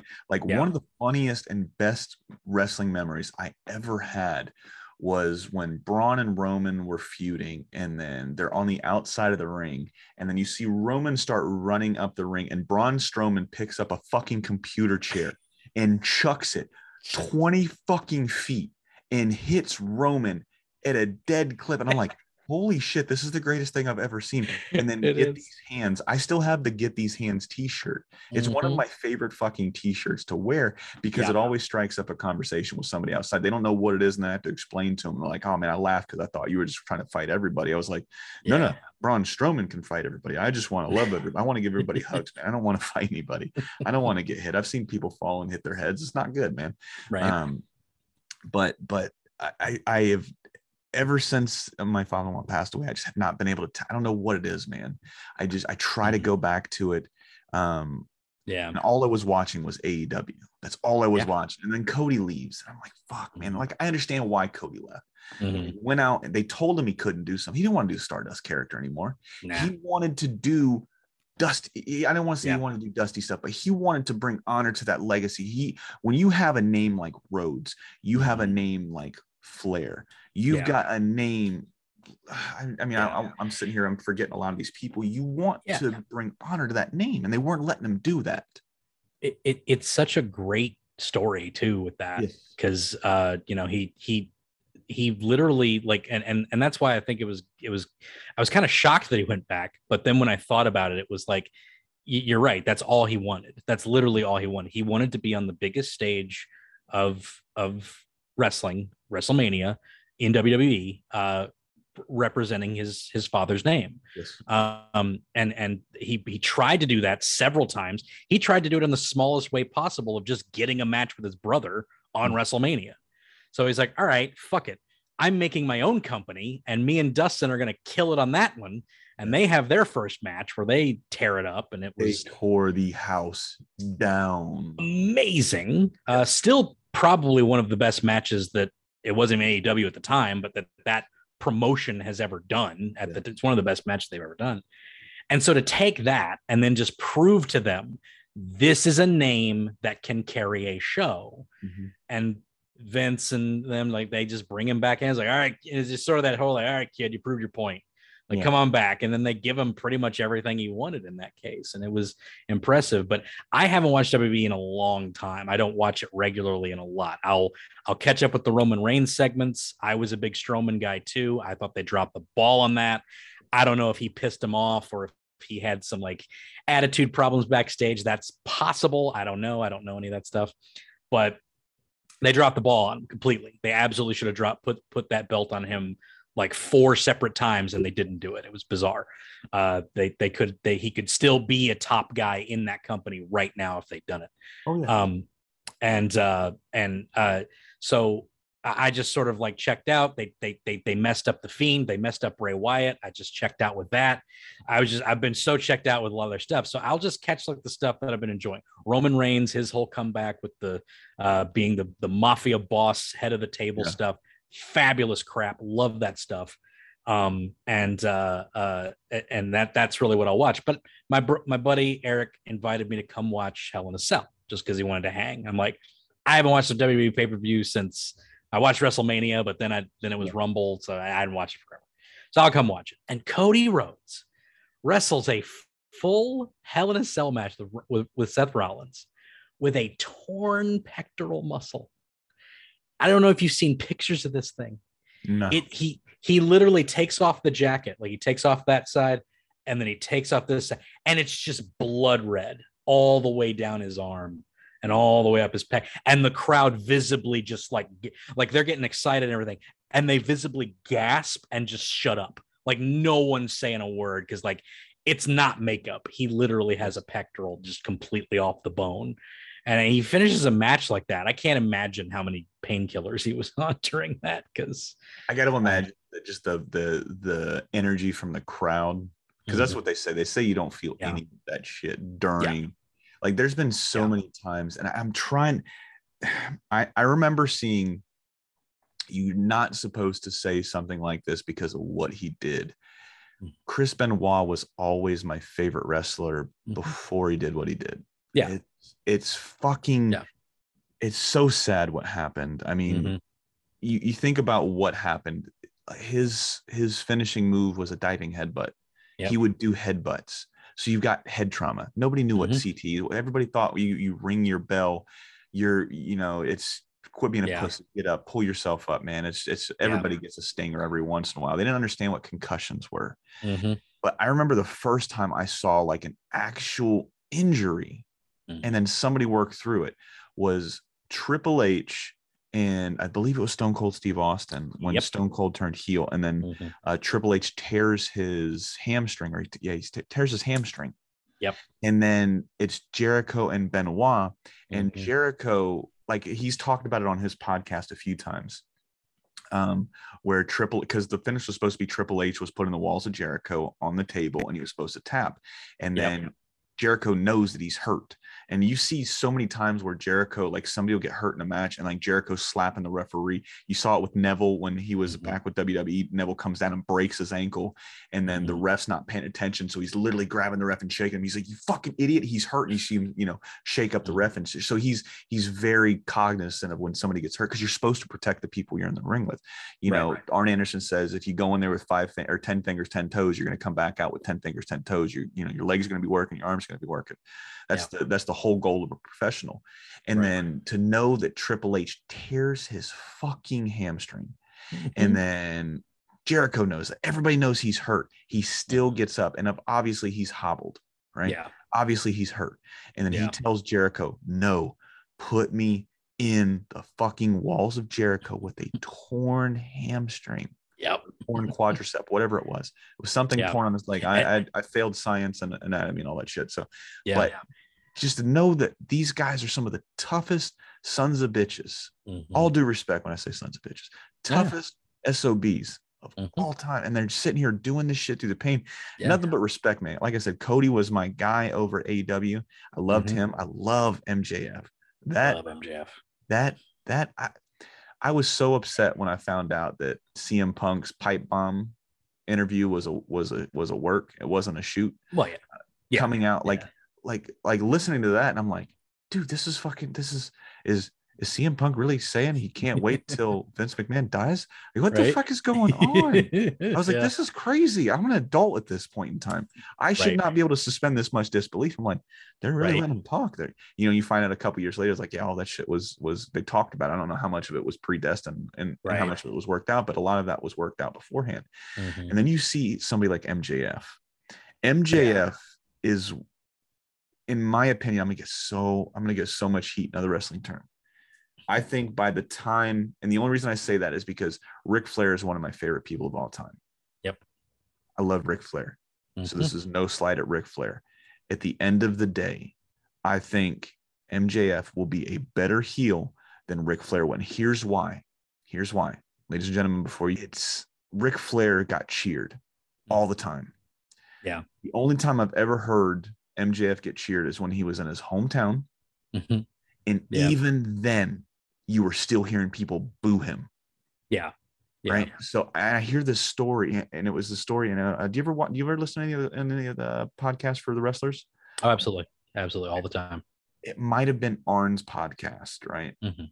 Conrad was talking about him hiring MJF, Mhm. and then MJF coming over, and he was doing like a panel or something along those lines. Mhm. And then this guy in a wheelchair rolls up, and then he starts talking shit to MJF. And then MJF is never breaks character. He looks, he's like, well, look what I can do. And he's walking around on stage. He's like, look at me walking away with my two feet, like the whole scary movie thing. And I'm just like, Mhm. this is the most perfect. per- if you want a piece of shit and that's the character you're Yeah. playing, that's that guy. I mean, to tell Brodie Lee's son, the the the the Brodie Lee tribute show, he goes on Twitter after Brodie Lee Jr. hits him in the head Yeah. with the kendo stick, and he's like, "Fuck that kid."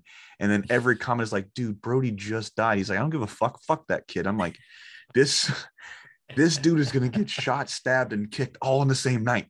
he is so good at it. Not, not only is he great at being a heel, and I think I agree with you. I think when it's all said and done, he will probably be the best heel in wrestling. It it's hard to say because like Ric Flair, of course, was during a time when a lot of people didn't know it was was was a work. So you know it, it was it, that people didn't know that stuff nowadays everybody kind of knows but he still gets those good reactions when you talk about it in like the terms of like playing a role or something like that. Like like I think he will because he has those he has those people to stand. He has he's standing on the on the on the on the shoulders of giants in that way. So he but he's but he's learning, he's cultivating it. And even uh, Jim Cornette at one point talked about like like there was one guy who I worked with when when we were down in when he was doing a little bit down in Memphis uh, with the NWA stuff with uh, with Billy Corgan, and he said there was one guy that was there. This is prior to AEW who would who would ask questions about every aspect of what we were doing, and that was MJF.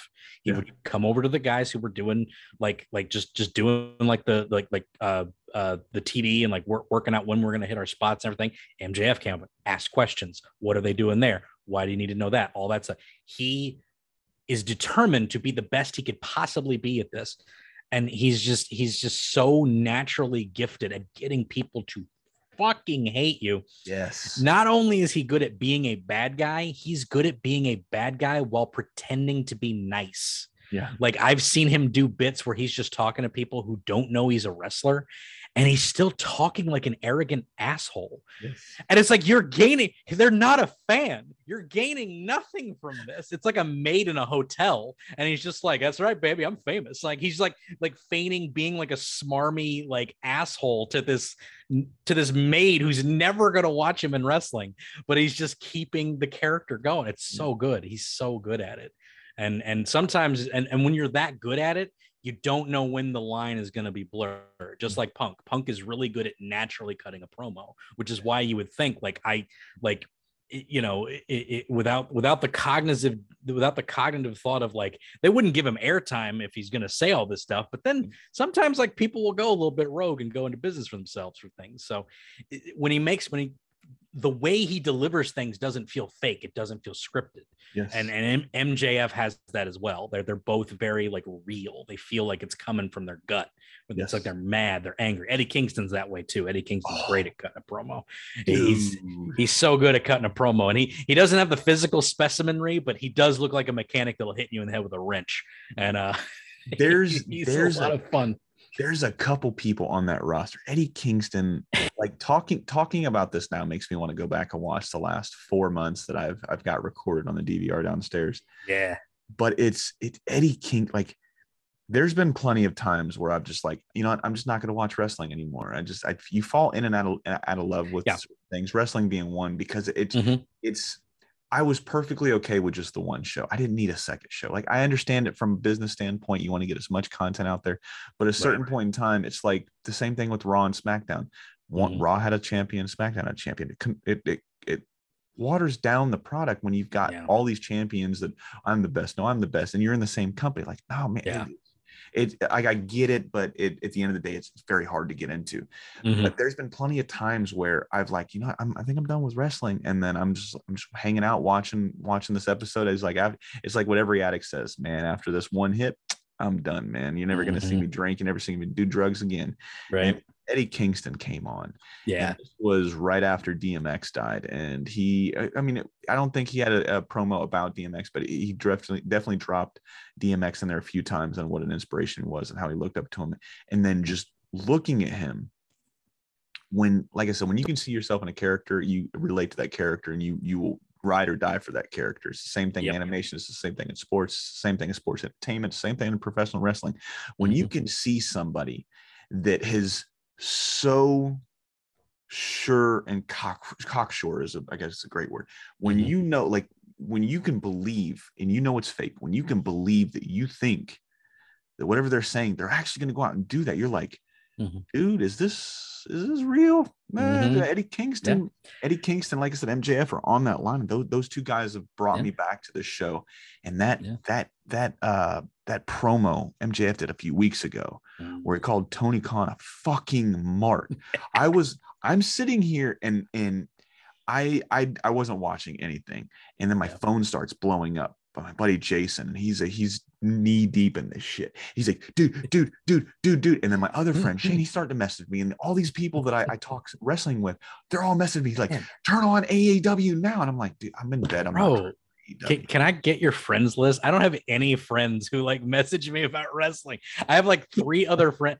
Okay, so we'll like watch pay per views, but we they never like watch the weekly shows or like we Yeah. never like talk about it. Ah, man, can I get your friends list anyway? Go Yeah, on. you can- Sorry. have them. They suck as friends, anyways. Most wrestling fans do suck at friends. You're not wrong. yeah, they're shitty friends, not yeah, they're shitty. uh, shitty people for sure. Right. Um, but but just like like I watched that back and I'm like, fuck. And then I Yeah. knew it was a work when they were like, he's been removed from the roster. I was like, Right. oh, Yeah. I get Which- this. Yeah. Which is fine. I Yeah. I because like they've been building this up and like I everything that comes from MJF, I just kind of think is a work anyway, because he never turns it off anyway. So it's like I can't ever but so there's always that little bit where you think like, oh, maybe, maybe this is real. Maybe he's actually gonna go to go to Vince or whatever. But it, it just like when when I when I knew it was at work was after AEW's last pay-per-view and Tony Khan had his little presser and they were like, so what about the MJF uh issue? You know, it's like where he's like maybe he's he's like he, they were talking about he was going to no show uh Wardlow and stuff like that. Yeah. It's like and he asked they asked they asked Tony Khan crazy wide-eyed talk about anything Tony Khan uh any comments about MJF and he said no comment. I'm like bullshit.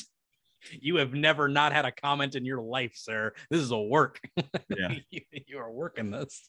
So, but yeah, that's the that it, it's great. It, it's it's great entertainment. I love AEW. Even it, like you know, like there are people that kind of think AEW is like a perfect product, and it's got some It's got got, some some- flaws for sure. it's got some flaws. It it always has, but like it just it's nice to have something new. It's nice to see like a, a different type of product that's out there that's doing something new and has Iron sharpens iron. You need yeah, exactly. And and and I feel like WWE's just been dull for a long time, and they they they get that Saudi money, they get that NBC money and that Fox money, and they just don't give a shit about what they're putting on TV. Like I just like, and the only people that really get it are like the people who are like have that influence. You have Roman, who's got the the the the Anoa'i family, so like they get to do what they want. So here's here's Roman being like, I'm gonna be this guy, and I'm gonna do this every week, and that and that's he's been the most consistent thing in, in on Raw and, and and on SmackDown, and and he's been the best thing like in WWE for a while. Um, so and, and they have little little bits of things, but mostly it's just like fucking happy Corbin. Like I don't give a fuck about any of this. Like I don't care, dude. Like I can't get behind any of this stuff. They they they waste Shinsuke, they waste Asuka, they waste all these Mhm. characters. I They was so pissed about Shinsuke. Oh, and and I hear Shinsuke and Asuka like they're older, they're in the twilight of their their career, and they're perfectly happy just taking the paycheck. That's Yeah. fine. But I'm an I'm an old New Japan mark, so when I heard Shinsuke's coming, I'm like, let's go. And then they just kind of do nothing with him, and he kind of simmers around. It's like, all right, it, it sucks, but you know, as long as Shin's happy, I'm cool. But you know, whatever. But it's His just theme it's song is so dope. so good, so good. gets me so pumped. Like I didn't know anything about him. I had not watched wrestling in a long time. I Mhm. got back into wrestling. So I was I'm from Orlando, Florida. So TNA was bumping down here. Mhm. TNA when they had that six-sided ring was one of the coolest Yeah. things of all time. And then they get rid of it and go to the four-sided ring. I'm like, you guys are idiots. you, you can't compete with WWE. The only thing that you can do is be different, and you Yep. took away the one thing that made you different. Yep. So I loved AJ. I love Samoa Joe. Oh yeah. You know, My, I, I have a quote from that day uh, when Eric Bischoff and Hulk Hogan introduced the new TNA ring and the the new look of, of TNA, and I was just like, uh, it's like ah, here's the new direction. Uh, we're we're bringing TNA into new directions. Here's a four sided ring and the Nasty Boys. it's like, congratulations! Like this is your new TNA. Like fuck you, Hogan, get out of here. like, they didn't uh, the lesson with the with the failing of WCW. yeah, um, seriously, and but- and yeah, Just seeing seeing Shinsuke come on for the 1st Mhm. time, and then you hear. And then he goes right into the theme song. I'm like, dude, what the mm-hmm. fuck is it? And this guy comes out, and I'm like, does he think he's Michael Jackson? Like, what the fuck is going? On? Like, and I'm pretty watching- much. And then I for the life of me, I can't remember who he had his first match with, and it's it's it's here, and I can't I can fucking see think- it, but I just can't see it. Uh, believe it was Dolph Ziggler. Didn't he have Ziggler? Dolph fucking Ziggler, which was Yep. another like I Mhm. got into I I started watching WWE again probably 2013 is when I started watching it again. 2014, Mhm. somewhere around there, because I was deployed so much. I got off deployment. I'm on shore duty. Um, I'm like, you know what? I'm just going to start watching wrestling. And Dolph Ziggler got me into it. Dolph Mhm. Ziggler. I'm to Yeah. get heat for this one. the second coming of fucking HBK, man. Like his, Mhm. he sold better than he was selling when nobody else was selling in WWE. Yeah. That's what gets you, man. You see the pain that these guys are going, pain these guys are going through. Mhm. Um, you see them happy when they win. You see them fucking pissed and sad when they lose. Like him, his facial features, like everything Mhm. about him. Like he's a great looking fucking dude. He's a stud.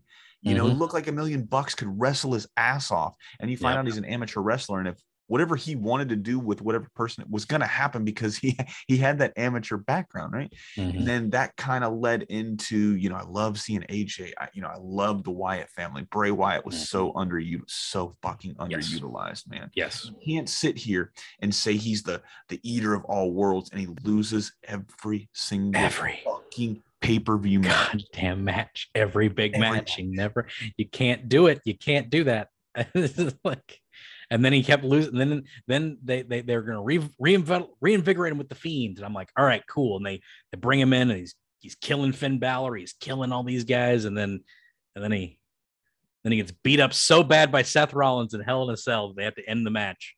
And that was the last day I had my network account. I cut it off that day, that night. I was like, fuck you. I'm done. like, like this is bullshit. Oh man. yeah, Shins, Shinsuke coming in, and then I was a fan, and then I was like, dude, are they burying this guy? I was like, he would win, he would win some, some, and, and this is not a dig at any of the talent because I can't, I can't do the worst style of animation I couldn't do, Yeah. You know, and that's not like I said, it's not a dig at anybody because there's just stuff for you, there's stuff not for me. But when Right. I, I'm seeing him lose to people I know he is physically better than. I was yeah. like, or you or don't just- like yeah, or just even like people that haven't even been presented in a manner. Like you could say they have all the talent in the world. How are they being presented on the product at that time? yes. Isn't even to the level that you would imagine that they would even beat Mm-hmm. Shinsuke. You know, it's like, or he hasn't. This guy hasn't been on TV in weeks, and like like Jeff Hardy, who hasn't been on like like seven weeks. He hasn't been on TV. Comes back, beats Shinsuke in like one week, and then Shinsuke walks away. I'm like, what? Why? Why? Why would that happen? Like nothing against Jeff Hardy. Jeff Hardy's like always had plenty of great stuff in the past, and like he'll always have that. But he hasn't been on.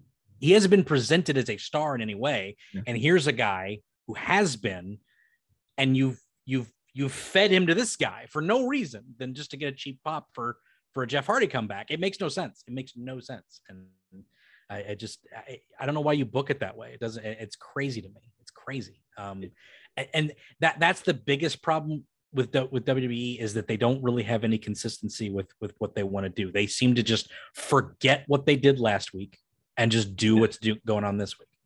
Yeah. I, I I always tell people if someone wants to watch Raw, just catch up anytime. Just watch an episode. You'll be just as caught up as anyone that's been watching it for months because it doesn't it doesn't matter. Yeah. It, yeah, it, it doesn't matter. They, they, they don't have consistency. Whereas AEW, I think, has too much consistency. I think Tony Khan sticks to plans way too much when he could learn to shift a little bit um, and, and go towards another direction that would really benefit the product because someone's kind of they're moving a lot faster than they had planned or like they're really getting a pop you probably want to go this direction rather than let that simmer off and don't do anything with them because otherwise you can lose it. So um and he's done that a few times. I think adam page was kind of a like I, I his his title reign wasn't a great title reign because i don't think that they had it properly there. He he didn't the fans softened on him getting the belt. He was good chasing but then when he got it they didn't have anything lined up because they got Daniel Bryan, who was doing all the work in that feud. Uh, Bryan Danielson doing all the work there, and then again, physically, Adam Page is amazing in the ring, but for some, there's something about him chasing. There's something about him being a fun-loving guy that people enjoy, and then he loses that when he has the belt. He tries to be serious, and it's like, I don't want Adam Page to be serious. Like, I want to be a cowboy. You know, it's like, Oh yeah, cowboy shit you know, for sure, man. yeah. One, of, one of my favorite.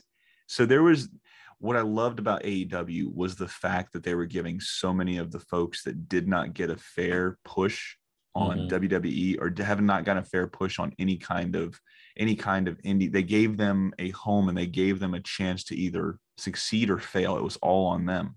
right? Yeah, FTR was one of them.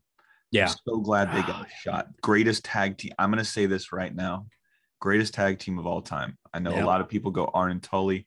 Um, a lot of people go the the Hardy Boys, or a lot of people I'm a, Dudley Dud- Boys. I'm a Dudley's guy. I love the Yeah. Dudleys, You but know, FTR is great. F my God, you want to talk about heat seeking missiles? I love the Lucha Mhm. Brothers too. Like Mhm. fucking uh, uh, getting up there and them doing the fucking and then diving off of I'm just I'm blown away every single time I see that. Like I love luchador. Like tag team wrestling is my favorite style of wrestling. Same I here. love luchador wrestling too. I fucking there was a point in time. Uh, was it Lucha Underground? Was that Uh, the, yep. Lucha Underground. I was I, I couldn't think of the name. I was I was watching Lucha Underground every chance I got, man, because it was like a telenuevo and then it was like a wrestling show. I was like, man, this is really fucking Yep. cool. I like this. I like this split that they're doing here. Yeah. FTR was great, and and one one thing I'm so happy that AEW did, uh, because he never would have gotten a chance over in WWE was my man Orange Cassidy. I fucking loved like that was the first AEW T-shirt I bought. Yeah. Um, th- I don't think they would have like they would have killed that character. And I think if MJF would have went over before MJF did what he's done these last few years, I think they would have probably killed his character too, or he Mhm. would have just gotten upset with the people. It would have been bad blood on both sides because he just seems Mhm. like he's very he knows what he wants, he knows how to get there, and he doesn't really want anybody to get in his type of way. And I don't know the person, Right. You know, Yeah. but that's just the vibe you kind of get from that person. He's like he's got a goal set in mind and he's going to achieve that goal no matter who stands in his way. Yeah. Um, and then uh, the other person, um, she had the greatest women's match. And then I'll put this match up there. She had Mount Rushmore of matches I've, I've ever seen. It was fucking Dr. Britt Baker, DMD, and Mhm. Thunder Rosa at the unsanctioned match. I bought that T-shirt. Yeah. That was the first women's uh, women's wrestling T-shirt I ever bought. Like Mhm. her dripping the blood down on her face, Mhm. and I'm just like, I'm watching this this this fight or this match, and this is like one of the first matches where I've like rewound it and watched it over again. I was like, this is this is a masterpiece. This is this is art. This is this is perfection. Yeah, Nothing was epic. better than this. yeah, it was epic. It was it was fantastic, man. Like I uh I actually missed the Britt Baker belt. The the the the, the like I like the new one, but like I don't know something about the the Britt Baker one with the little little oval. I, I like that one a lot. Um yeah, yeah, it's it's it's a it's a great show, man. And we we've talked about wrestling a lot. we could probably split this into two podcasts. Yeah, we probably could, man. And Probably it's uh it's pretty close. You're an hour behind, right? Yeah, I'm an hour behind, so yeah. Okay, yeah. So it's about 10 o'clock, man. So we'll we'll wrap this up. And like I said, I I would love to do a part two, man. This has been a lot of fun. Like I said, I, Absolutely. you never know where these these conversations are gonna go. That's why it's called I, I was I was trying so hard to come up with a name for this podcast, right? I so hard. And the one thing I didn't want to do is what I've leaned into over the last almost two years now is I didn't want to specifically talk animation. I talked about it a little bit on your podcast, yeah. watching Ninja Turtles. I just want to talk Ninja Turtle stuff. And that kind Yeah. of been like, ah, I'd run out of people to talk to. So I like animation, I like comic books, I like movies like this, like that. That's how this one came about. And then it wasn't until I'm sitting in the car and then I'm pretty sure like I I wish I could go back in time so I could steal the name of your podcast because it's great. Animation Destination is such a fucking perfect, perfect, perfect name. Yeah. Um, so hats off to you for that one. But uh, um, we're in we're in the car and my wife's driving, and then the cranberries the zombies come on. right? Nice. And it's in the chorus and it's in your head. And then I'm sitting there, I'm singing along, and I'm not thinking about anything. I'm trying to think of an actual name. And my wife, her name is Katie, uh, slaps me in the arm and she's like, That's what should be your name of your podcast. And I was like, Mhm. Cranberries? And she's like, No. I was like, Zombies? What's She, she was like, No, listen What's- to the chorus. She was like, What's in your head? And she was like, You've always got this stupid, crazy shit in your head, and I don't want to talk to you about it. So that's what you should name it. What's in what's in your head? And I was like, oh, I mean, I guess that's a That's cool name. that's brilliant. Um, I mean, I sometimes That's I like just- the name, sometimes I hate the name, but I, I've, it's grown on me more. That's great. last- Yeah. That's your that's your fucking stone cold moment, dude. It's like his- when his- well, when her his- Stone Cold moment. yeah, well, but but his British wife came over to him and said, Yeah, "Drink your drink your tea before it gets stone cold." yeah. That's your name, and that's where he got the stone cold name. So there you go. Dude, you just you just fucking brought it back to wrestling, man. Right? I did. That's the I best animation podcast out there, man. So man, I see. I, if if I if I can bring it back to a cartoon or wrestling, I'll fucking do it because I love both of them. So happens all the time. By the way, uh, TMNT Revenge of the Shredder video game tomorrow. So Yeah. Uh, there's been a Yeah, lot of so- uh, a lot of people talking about it online. A lot of Mhm. reviews are saying it's fucking a a uh, what is it? What what was the term? It was a return to something. Um, Yeah. Fuck. Return. I'm I don't know. Return to sender because it sucks. No, uh, no, it's uh, it's uh, just a return to form. I would imagine. That's it right there. yeah. I've seen so many people saying that. So many of the articles that are coming out about it is a return to rare form or a return to form, some shit like that. Yeah, Um, but yeah, like I said, we could go fucking fuck, fuck another couple hours, but we'll split it here and come back on for another part too, man. Uh, but before we go, there's a couple things that I like to do. Mhm. Obviously, when I have people on, uh, they I always ask them a couple of the same questions, like uh, Mm-hmm. who inspired you and all this other shit, man. Uh, but two questions we've actually been doing a lot lately, and by we I mean I, uh, is your Mount Rushmore. So you have four people plus one. Now Mhm. with this Mount Rushmore, I used to start it was just animators or writers or people in the animation field. But what I found out was there's so many people that are inspired. Like I've heard Van Halen on here. Mm. Um, I've heard uh, painters, you know, so you don't have to keep it strictly just animation. But since you are the Animation Destination podcast, I feel like you're the fourth most person talking about animation. Mhm. Um, you're very intelligent when it comes up to this this this medium that we all love.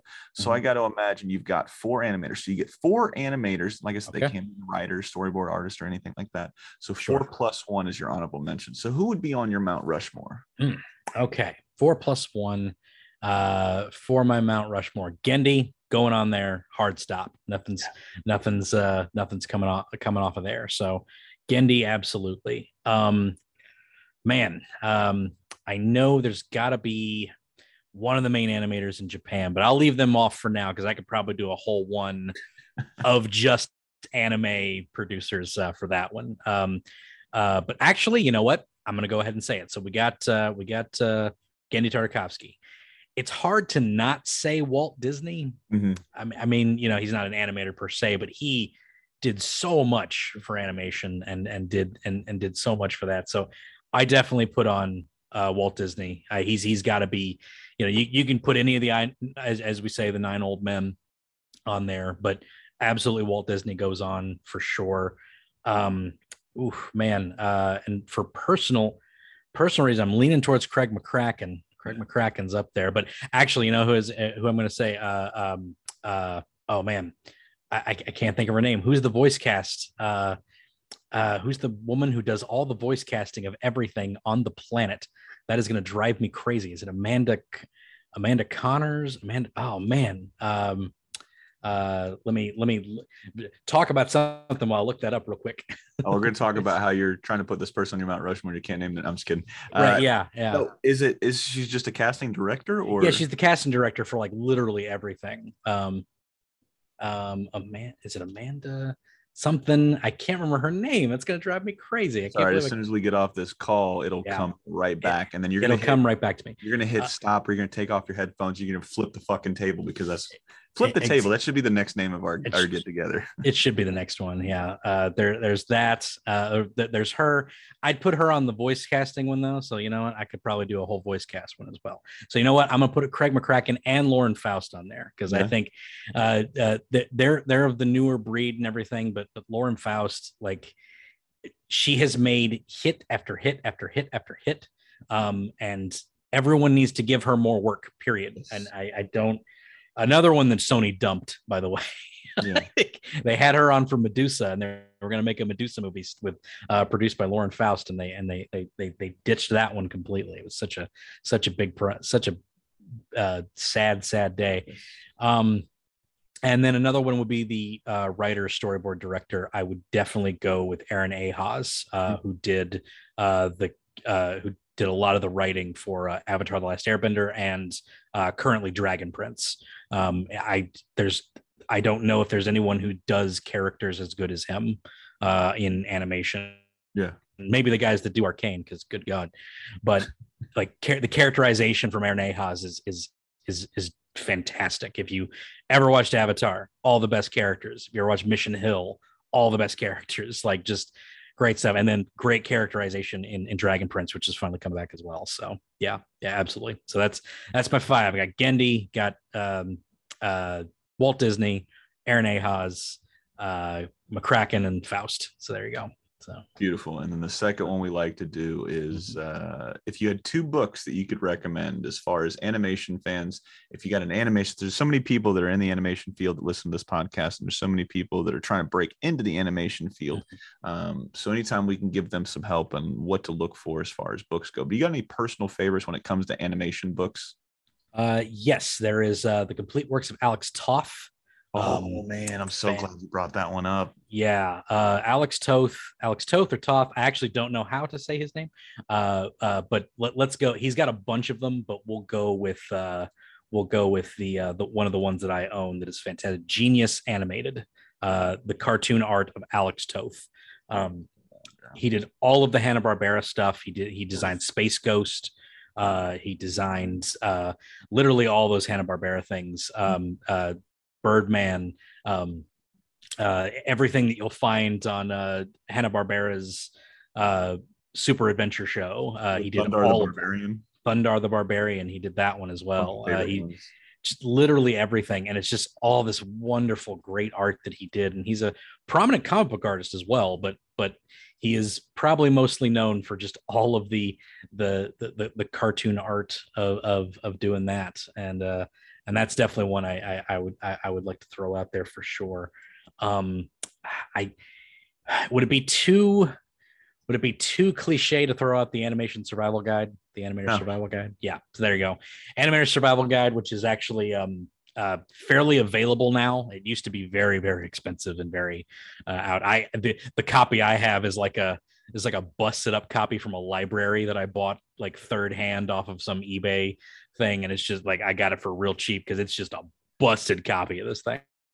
Uh, but man, like uh it, it's definitely if you want to get into animation because i i t- it's a it's a bit of a rough read if you're not wanting to do that because it is very succinct and Yeah. technical and just all about weight and and putting on this is the guy that that directed roger rabbit you know like this is the guy that made roger rabbit so you know like everything is so succinct and and and and and just so educational in how to do all that stuff and it just it's things that i i can't even fathom in learning how to do because I, I i i try to draw more but i man it what a talent that guy is it's just just just pretty amazing so animator survival guide absolutely is, is definitely on there for sure That So. book. I'm glad you brought up the. uh was it Genius Animated?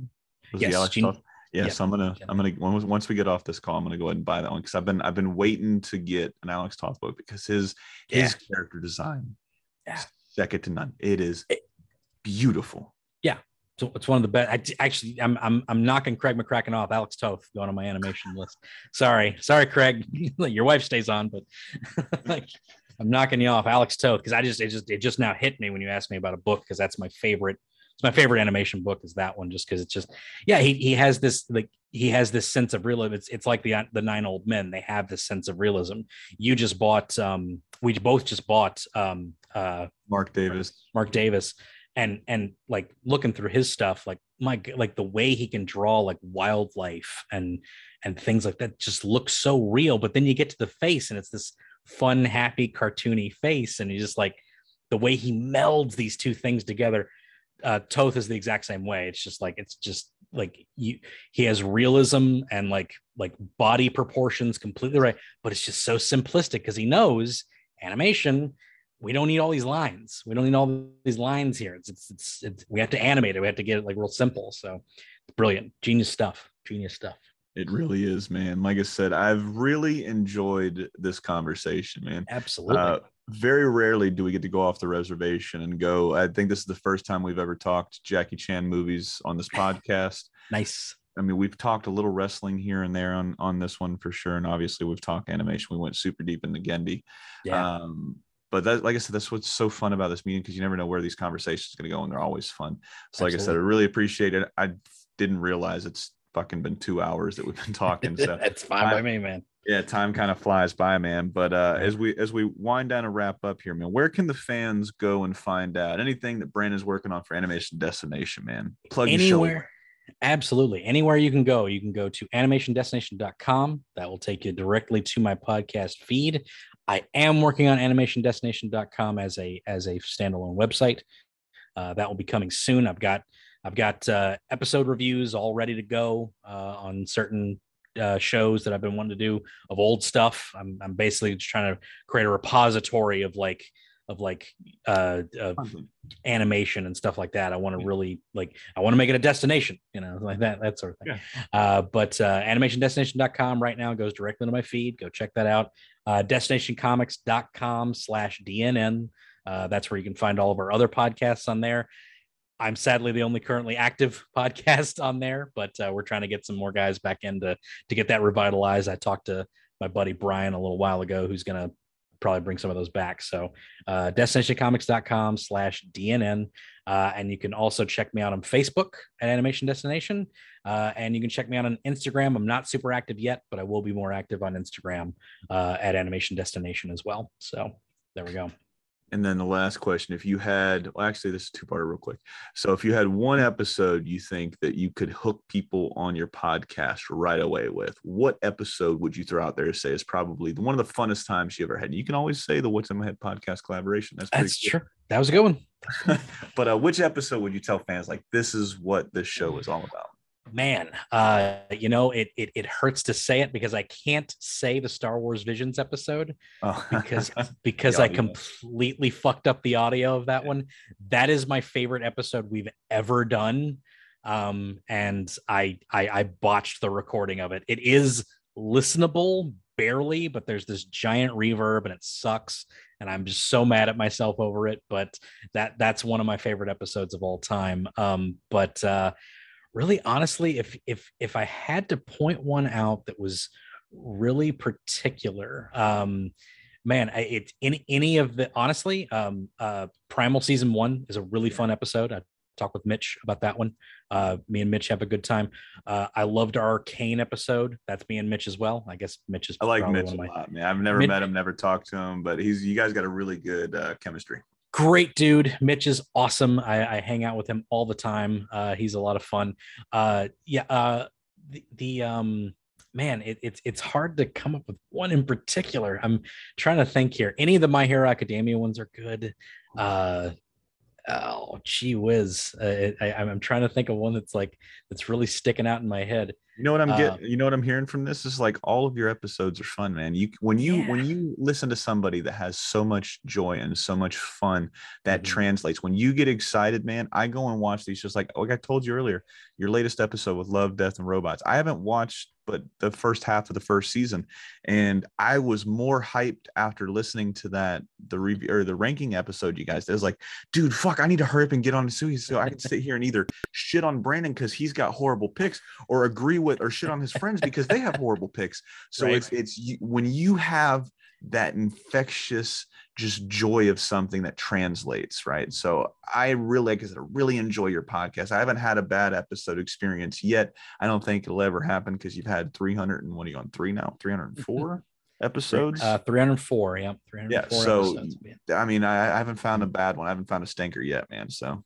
thank you so much. I appreciate that. And and uh, yeah, if I if I had one in particular, uh, uh, I, again, I think honestly, if you if you went and you uh, if you listen to the to the first uh, ranking uh, of uh, Love, Death, Robots is a great one too.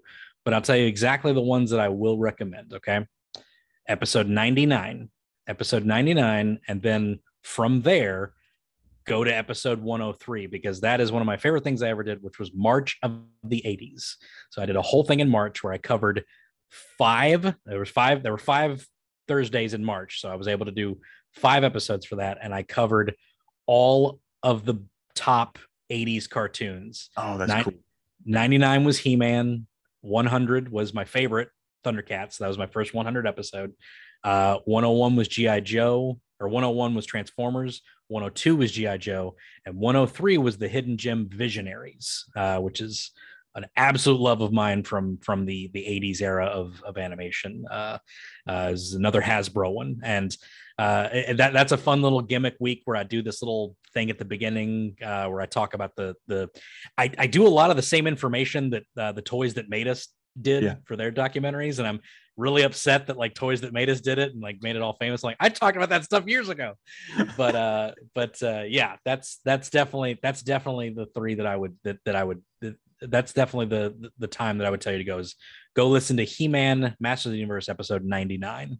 Definitely, that's the one. So Beautiful. Yeah. like I said, this has been a real blast and a real treat for me. I can't wait to do this again. Yep. Uh, he's been Brandon with the Animation Destination. I've been Julian with the What's In My Head podcast, and this has been another piece of your childhood. Good night. My guest next week is Kyle Hebert, the voice of Gohan from Dragon Ball Z and Fat Gum from My Hero Academia. Enjoy the teaser. Uh, you had a choice of taking thick gum or thin gum out to dinner. Who you taking out? And Hmm. who's paying for the bill? That that second part was my part of the question, but I think I'll take out Fat Gum because he knows how to have fun with food. You Yeah. know, all the muscle bound, in shape people, they're not going to go too crazy. I mean, yeah, they're going to need lots of calories and carbs and all that, but it's not necessarily all the fun stuff with the with the creams and the gravies and all that stuff, all the fried stuff that Oh, yeah. that hardens your arteries and gives you diabetes and all this fun negative health stuff. Let's just go out with with Fat Gum yeah, because he's a big lovable squishy dude he's there's a lot to love and i imagine that he knows all the greatest restaurants to hit where are you taking him? good god man i'm in la there's so much great food here there's a, a local bo- joint here in burbank called chili john's Mhm. Not normally a chili guy but hot spicy beef chili on top of rice That's the kicker. throw some a little bit of apple cider vinegar on top just to just to cleanse the Oh, yeah. palate just a little bit some onions cheese and sour cream Woo! That's good. And of course, sushi's great here. Oh, You dude. know, just just load up on uh, hand rolls or or whatnot, man. I love spicy tuna, anything, salmon, anything. Sushi and chili, man. That's going to be a smelly, smelly, smelly car ride on the way home, man. It will, it will, and then we have to get good pizza too. There's there's you know, depending on what kind do you want. Do you want Chicago style? Do you want New York style? Do you want? There's all kinds here. This is the melting pot, literally here.